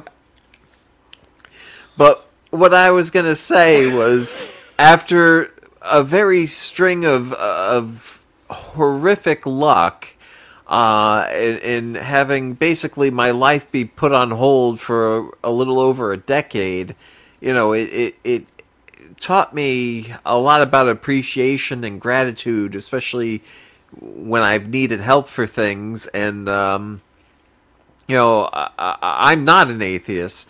I, I do have a, a belief in a higher power, uh, as you know, as I don't know, surprising as that might sound. Uh, but uh, just from a, a standpoint, when you you hit such a rock bottom in your life, sometimes you do have such gratitude, and and I mean, I don't know if I would say God bless you, but maybe I would if I really got that low at my life, but like just the fact that some person i- is is ex, uh, you know showing some compassion and, and charity when they they don't have to, you know, just uh, from their point of view being that low you know they, they could just see that as a blessing or, or some sort of divine intervention or, or you know in a way uh, you know again like uh, when it came to before when i said uh, mentioned the mentally ill to be the counterpoint to what keith said this is another way with the religion a counterpoint where it, when you hit rock bottom and you have absolutely nothing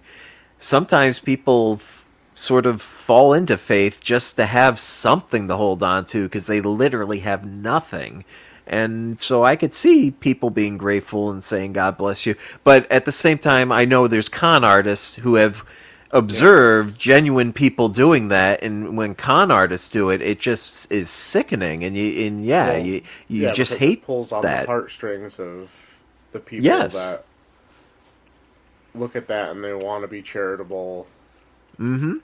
Because either they're a good and decent person or their religion dictates that they should be. Mm. Which is, I guess, part of my issue with religion that I always try and avoid talking about just because it's like you, you should be a decent person because you should be a decent person, not because you're God fearing. Right, That's the worst reason to be a decent person, in my opinion. right. It's just But- like don't don't be doing nice things because you don't want to be published or punished in the afterlife. So Oh yeah. So I thought of it. So I've read this online, and I, I actually, I kind of abided by this like before finding out about it, and I really like this analogy. And it's, it's when you go to a like a grocery store and you use a shopping cart, right? And you buy a whole bunch of groceries, so you actually need to use the shopping cart to carry all the bags back to your car. Where do you put the shopping cart when you're done? Do you put it in one of the shopping cart returns? Or do you just like leave it next to your car and you're one of those people? Because truly, that is one of those things that like nobody, like, there is no repercussions for you just fucking leaving it wherever in the parking lot. And like some mm. people will like put it up on a sidewalk or a curb or whatever. But really, like, somebody at the store's got to go collect those afterwards. And they got to go collect those from all the shopping cart returns and bring them back up to the front of the building. And I always put mine back. Even if it's snowing, raining, whatever, I put it back. And usually also I put it like into like another shopping cart as well. So it's like, you know, kind of somewhat organized. And I mm-hmm. I do it because it's one of those things where it's like if if everybody that went to that store just left their cart where the fuck ever, it would take that person so long to collect all those through the entire parking lot and bring them back to the building. Yet the way I look at it is that I'm benefiting because when I walk up to the building, all the shopping carts are in nice, nice, neat order, and I grab one from the nice, neat order. So I'm like, well, I might as well then at least return it to like I'm not returning it all the way to the building per se, but I'm returning it to like the designated area. And that's like the that's like So- there's there's like a judgment of like whether or not you're a good person based on whether you return your shopping cart or not because there's people that have looked at it and said it's basically like a victimless it's not a crime but it's like a victimless like yet selfish thing that you can do by not returning it so it's like do you choose to when you don't have to So let me play devil's advocate here. yeah I mostly will put it in the cart return. However, if I have Carter with me alone, there's no chance in hell that's happening because I'm not leaving him in the car yeah to go walk, you know, across. But when you were talking about all that, I actually came up with a counterpoint that if everybody acted as you did and returned them, you would lose people jobs. Because there are people that specifically have the job of being a cart return person. True, but And if everybody automatically always one one hundred percent brought their cart back, that person would not have a job. oh, I'm not. I'm not saying that everybody should. I'm just saying it delineates good people from shitty people. Well, the thing is, I don't think that's me not returning my cart. Usually for a good reason, sometimes out of Well, laziness, but usually yeah. for a good No, reason. no, no, that's an doesn't make acceptable me a reason. person. Yeah, No, I think. yes. No, no, but sometimes you have I a don't fair have. excuse. Here's the thing: sometimes I don't have them with me, and I just don't do it. well, then you're a Well, that's person. a different story. Yeah. I don't. I don't feel like that's like saying. Uh, I wish I had an analogy cocked and ready to go, but that's like saying It's kind of like if you were walking into a building, right? And you were you open the door and you know that there's somebody behind you. like it's like actively choosing to be like, nah, fuck that person, just like the door close. so. Be like, you could catch it, once again, catch it, devil's catch it advocate there. with that is I actually get a little bit annoyed when people hold the door for me because now I'm socially inclined to have to hurry up my pace I don't want to have them waiting there as I walk at the same pace completely. I feel like there's a distance rule with that though. Like if somebody's somebody should only hold the door for you if you're going to get there within three steps. but the thing is, no, not everybody's on the same page with that. Well, they But should there be, a because proper I, etiquette. I, I, but I set the rules. Rules just- we should they- all follow. They didn't read my memo. Like for myself if i hold the door if i make the decision to hold the door for somebody i don't care how long it takes them to get there Yeah, me. but either. not everybody thinks that and the peop- even the people Yeah. that i'm holding the door for they can't know Yeah. that, that that's how i'm thinking And most people hurry up. so whether or not Well, they're going to hurry like maybe there's someone who's in pain maybe they can't move that fast but they push themselves to move that fast because it's socially thought of that you need to be respectful of people Well, I gesture like I go that. whoa, whoa, whoa, whoa with my hand. Don't worry, don't worry. I'll even say I got all the time in the world. You know, I do that because I don't want to have to run because it hurts my back. But So but Tom, I- they're really thrown off by you just screaming the word "Hodor" like the whole time. you yell that a few times, they start running, and then you tell them to not run. It's very mixed signals. yeah, well no that's what they'd be shouting at him technically That's true. Hmm. No, he he was the one that was shouting. Why? Because he's already holding the door. Keith, I am the three-eyed raven. Do I need to explain to you how Game of Thrones worked? He was, but he was he like he was supposed to hold the he was holding the door, but he ends up yelling "hold the door," which then gives himself. Oh no, he doesn't end up yelling it. Bran, the three-eyed raven, is telling him to hold the door, yeah. but he's in his head while he does it, so Yeah. it like fries his brain. right. You're right. It's been a while, Yeah, which is weird come though, because it fries his Wah! he fries That's his me brain. doing the jerk off motion across the computer at like you, Keith. he Hold fries that. duck, Keith, duck. he fries his brain so Keith didn't duck. He totally yeah, took it. yeah, yeah. So He just wanted to keep talking. He But didn't want to duck. He fries his brain Oh, so like bad his mouth, that uh. child Hodor can only say Hodor. That's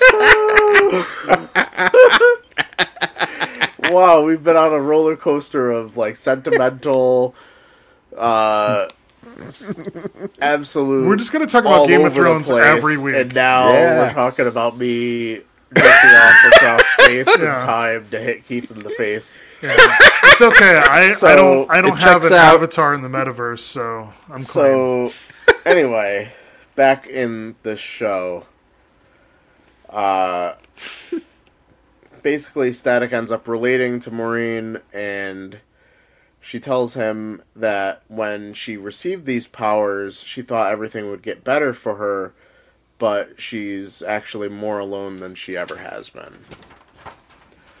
Uh, that actually brings up another thing I was thinking about with this show in particular, with the fact that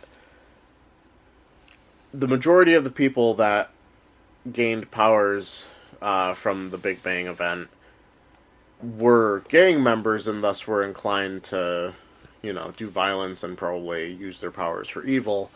And it just so happens that Virgil was there and he's a right and just kid and he ended up being a superhero. But it's just like, I feel like in so many instances with shows like this, the balance of like who decides to use their powers for evil as opposed to who wants to be a superhero is just so skewed that it's like kind of at a ridiculous level. Yeah, it's like you mean none of these other people wanted to be a hero. Yeah. I think not I, one. I think that a lot of people they're just trying to prove the point that like people will be corrupted if they're given power. That's Because like some of these people, like it's like you could do so much good with your power, but you're just like, nah, fuck it, got to be evil, and it's like, really, every single one of you, absolute ridiculousness. Back in uh, Reverend Anderson's office, looking a little less blue now that she's in a warm place. I'm assuming that's why. I was very confused about that. I think it's Like, a difference of like having her powers like kind of like engaged versus disengaged. Like I Maybe. think, I think when her powers are engaged, she just turns blue. I mean, it's hard. It's hard to say. No one knows. Yeah, Um, w- well, I was hoping you would. kind of like Sonic. don't. like I- if you ever saw is, I don't know Sonic, if she ever makes another appearance. but if you ever you saw know. Sonic when he's not like you know engaged, he's he's Flash Man. He's he's got no blue on him. It's Fuck weird. are you talking about, Keith? Jesus I'm just making new Nightmare Fuel. canon, man. Just making new canon. He, I just he just kept saying Sonic, Sonic, Sonic, Sonic. Yeah, that's. It's And going to then- be interesting editing this because I can finally hear what Keith said because I was not paying attention at all. Uh, something about a naked Sonic. I said it's kind of like when Sonic it doesn't have No, his don't powers. say it again. engaged. That was an invitation. Oh god damn! So anyway, uh, the Reverend explains that he wants to help, but she has to uh, be willing to accept the help and want the help. Um, so he sets her up with the woman who runs the church's homeless program, uh, and off they go with her thinking static. I get that she needs to Um, accept the help. I was a little bit awkward because it was like, "Do you consent to us helping you?" It was just a little. Sure. It was. It just seemed a little like forced in. But like the- that's that's the thing is like she basically ran from the help in the first place, right? Like when the Big Bang happened, she stopped showing up for the meals. But I feel like there was just a little too much exposition in that for it to feel natural. Because instead, he could have just been like, "Hey, we can help you. Do you want help?" Instead of just being like, "Oh, we can help her, but she's got to accept it." Like it, it felt like a weird clause. Like Hmm. I don't know. well, that's have you have to kind of deal with certain mental illnesses, though. Yeah, Yeah, if they don't want to accept help, there's nothing you can do. well, totally. But like, he didn't need to like fucking explain that like in front of her. Well, it's a kid Yeah, that show, it was a bit harsh. A bit kinda harsh weird. how they. Yeah. It, it just seemed kind of weird. hard. He was like, "Well, I want to help you, but if you don't want to accept it, then." Well, it's the whole like saying of like you can lead a horse Yeah. to water, but you can't make him drink. Yeah.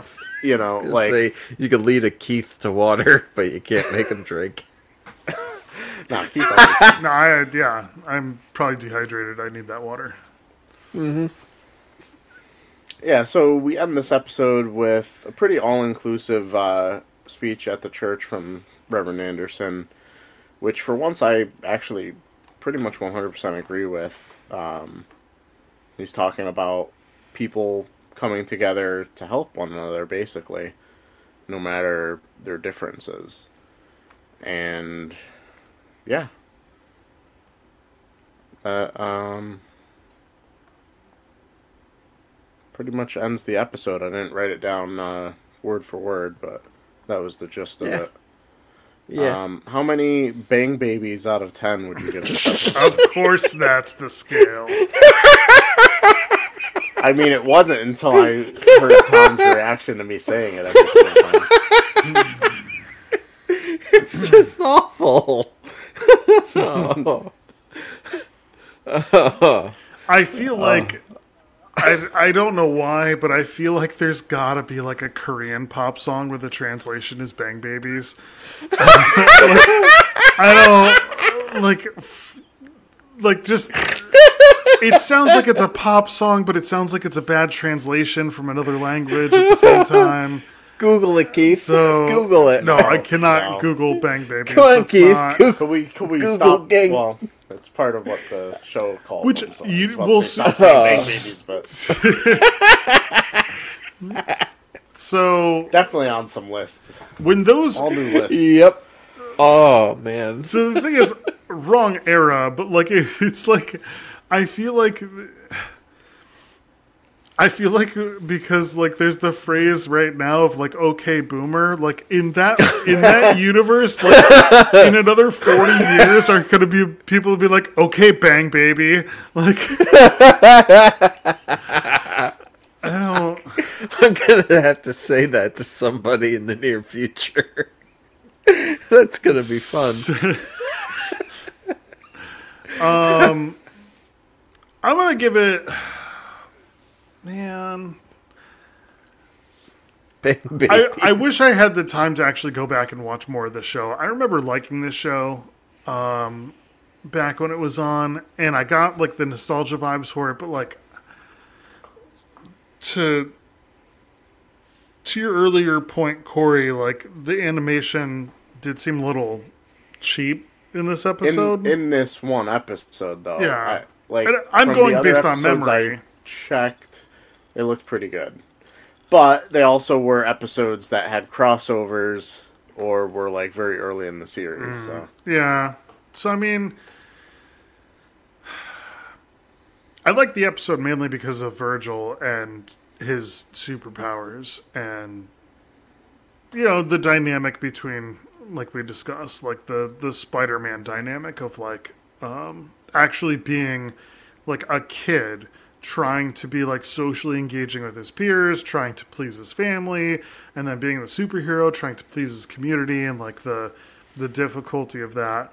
Um and this this episode was particularly PSA, uh, public service announcement like it's Christmas time, be nice to homeless people and be nice to your be nice to all fellow humans, please. Um, I'm gonna give it a seven. I feel like this is a show actually that I didn't line up right, but like I could have my daughter watch this, no problem. Like I have no qualms about that. Like, yeah, Yeah, you know, like yeah. sure, there's like a little bit of violence if he's like fighting somebody and shooting lightning at him, where somebody's attacking him, but like there's like no bad language. They're obviously putting some like good lessons into the show. Um, so I'd actually be more likely to like probably test this out with her and see if she likes it. And then if she likes it, then I'm probably gonna watch a whole ton of it because that's that's, how how it my house works. operates. Nice. Um, if you don't mind, I'll go next. Uh, when this was out, I think this was a period of time when I didn't have cable. Uh, much of high school, actually all of high school, I didn't have cable. So No, I think came that's out in why- 2006. Oh, Oh, no, that was that was yeah, that was it this was right? 2000 to 2004. Oh, okay. What was 2006? So literally, literally all else. of our high school. Yeah. Yes, so that explains why I don't remember seeing this much, but like maybe when I was staying over my mother's house or my grandmother's house, uh, I might have ca- caught some of this because I do remember this character and I do remember watching a little bit of this and liking it uh, quite a bit. Um, and then rewatching this, I, I did enjoy this episode quite a bit. Uh, and going back, the animation, yeah, the animation was the couple scenes in particular weren't. eh, It wasn't that great. Uh, but I, I noticed nobody mentioned the music. Uh, I'm not talking about the theme song, but like they had this Christmas music where they had real musicians and, and, and people singing, uh, leading the episode in, and then when they were leading the episode out, uh, they were back to having this and uh, I liked it because, if, again, I know I already brought up Christmas Vacation, but it reminds me of how that movie takes place. It starts with the uh, Christmas Vacation song, and then it ends with the same song, and you know everything else. You know, the whole movie is sandwiched in between these two pieces. But uh, so that kind it made me happy. It made me nostalgic for uh, Christmas, even though it's September. um, so uh, yeah. Uh, also, nobody mentioned Phil LaMarr. We talked about this before we started recording, but Phil LaMarr voices the main character, Static or Virgil, uh, and I love Phil LaMarr. So. Um, I would normally probably give this an eight with a strong recommend strong recommendation to watch. But since this is a Christmas themed episode and presumably it'll play around Christmas time or you know around the holidays, uh, I'm gonna give it a half a point bump because uh, I know if I watched this during the holidays, uh, this would be right up my alley. So I, I'm gonna give it an 8.5, thinking that we're gonna watch it around the holidays because I would rate it that then. So Well, that's the my episode rating. will air around the holidays. Uh, that is that is an interesting point because it is weird watching anything Christmas related at a time when it's not Christmas. It you know for all the the shit I talk like December for some reason I guess th- with the way you grow up like celebrating Christmas for me specifically um it does really end up feeling like a magical time of year. Yeah. Like, and I don't know, I feel like that even more now that I have a son because it's just like now that hmm. you know, I don't mm-hmm. know. Like, listeners, get get. Assuming you can, you know, you're ready. Have a kid. It's it's literally life changing, and I feel like it's all for the better. Mm. Like it, I feel like he's made me such a better person, and like I'm thinking about like holidays now, like getting as many of them at, with him as I can. Like that's one of my mm. constant like thoughts. Like when it comes to holiday season, it, when it used to be just like, oh, here we are, another Christmas. Yeah. You know, mm. like Well, I feel watch like- some watch some uh, Hallmark movies with my wife. Pretend I don't like him, even though I kind of am okay with watching them. Shit like that. Don't you let her know, listen to this episode. yeah, she won't. Come on, That's true. That's true. this this this lead is buried pretty deep I at this point. I feel like there's a certain age, like when you're a kid, and even like as a young adult, you're like excited for Christmas, and as you get older, I feel like you don't always dread Christmas unless you had something tragic happen around Christmas. But I feel like the Yeah. excitement just kind of like wears off, and you're like, oh, it's Christmas again. Like I gotta buy all these people presents that are gonna buy me yeah, presents. I gotta there's like a lot more obligations. yeah, and it, it kind of loses some of that magic. And you're right. Like as you know, um, like having a kid, like it's like they're so just like genuinely, purely excited. Yeah, they're so Mm. into it that you don't want to,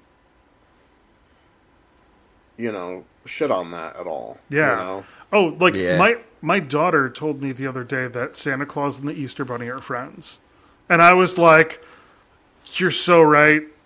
I'm pretty sure there's some movie that came out years ago where that's actually Yes. true. Probably, but I don't Yeah, think she's seen it. uh, like superheroes or something like that. I've Shit, never seen yeah, it, Alec Baldwin the did the voice of Santa. it. But Hugh like, It was, Jackman like, was the the Easter Bunny. characters She- are, Chris like, Pine was like, Jack A-Team. Frost. But she's just stringing everything Ah, together because she believe I loves can't think she loves every holiday. Like probably not Thanksgiving Guardians? so much because there's no like you know figurehead for Thanksgiving, but like Halloween's great because like you get to dress up and ask strangers for candy.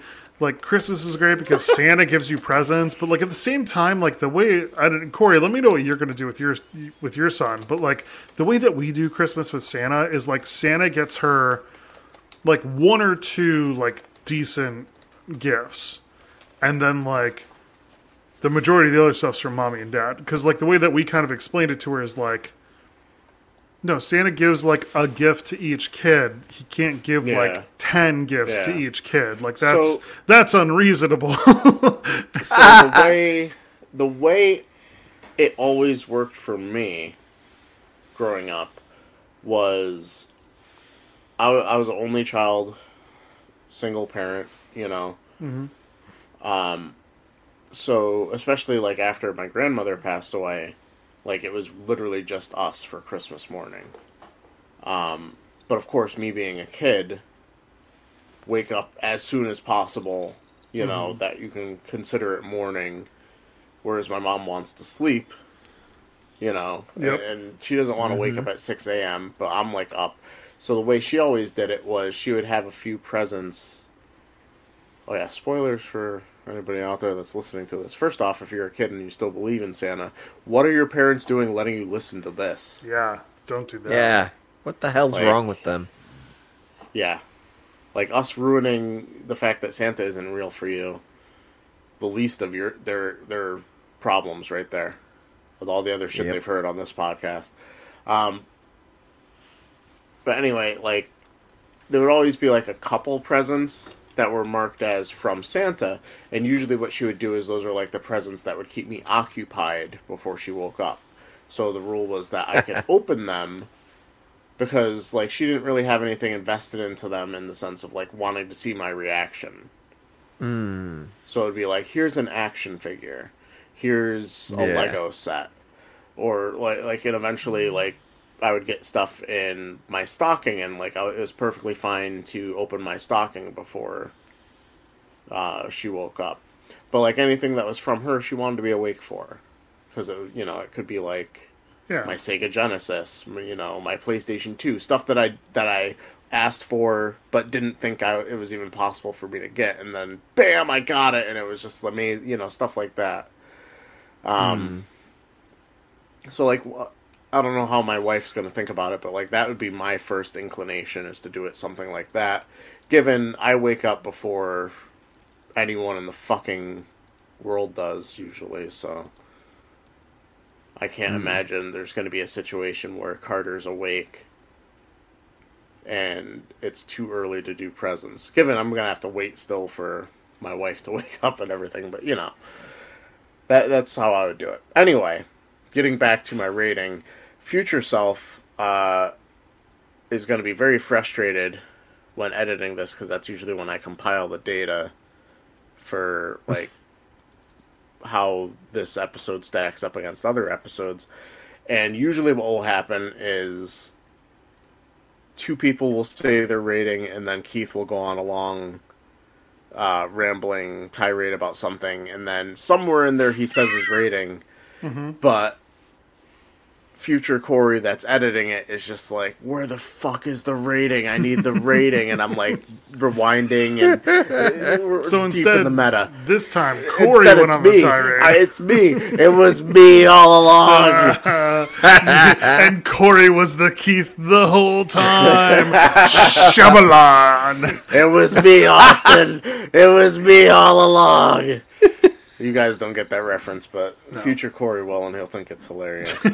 um, so anyway, I am going to give this eight Bang Babies out of ten. Um, I think it was a great episode. A lot of bang babies.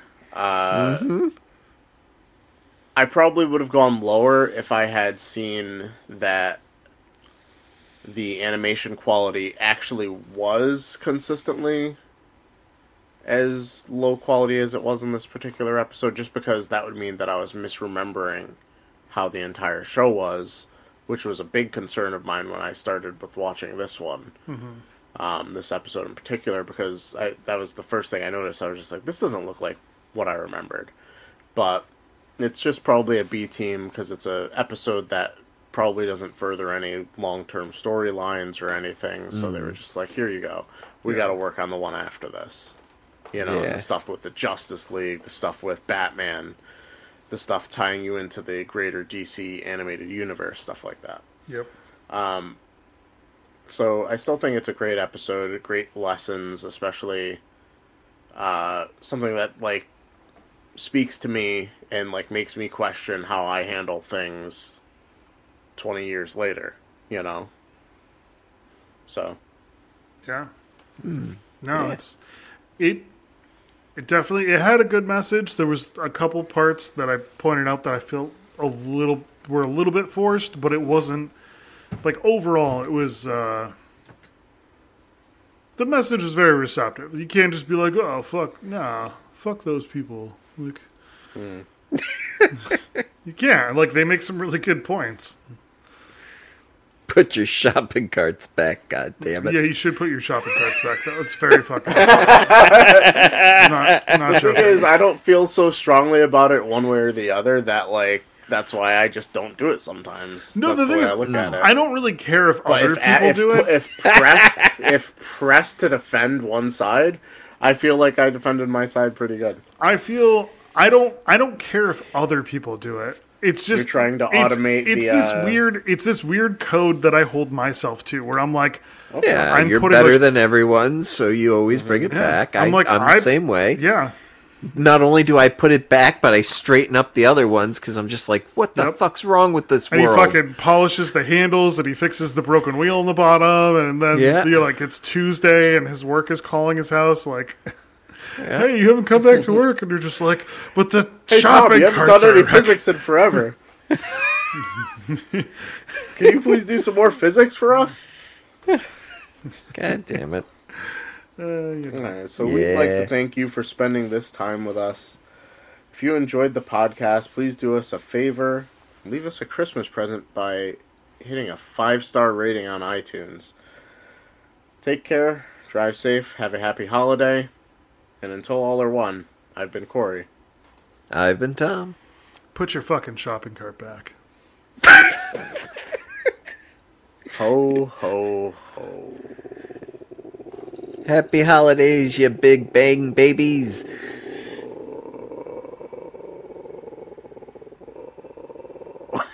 I'm dying. Dick.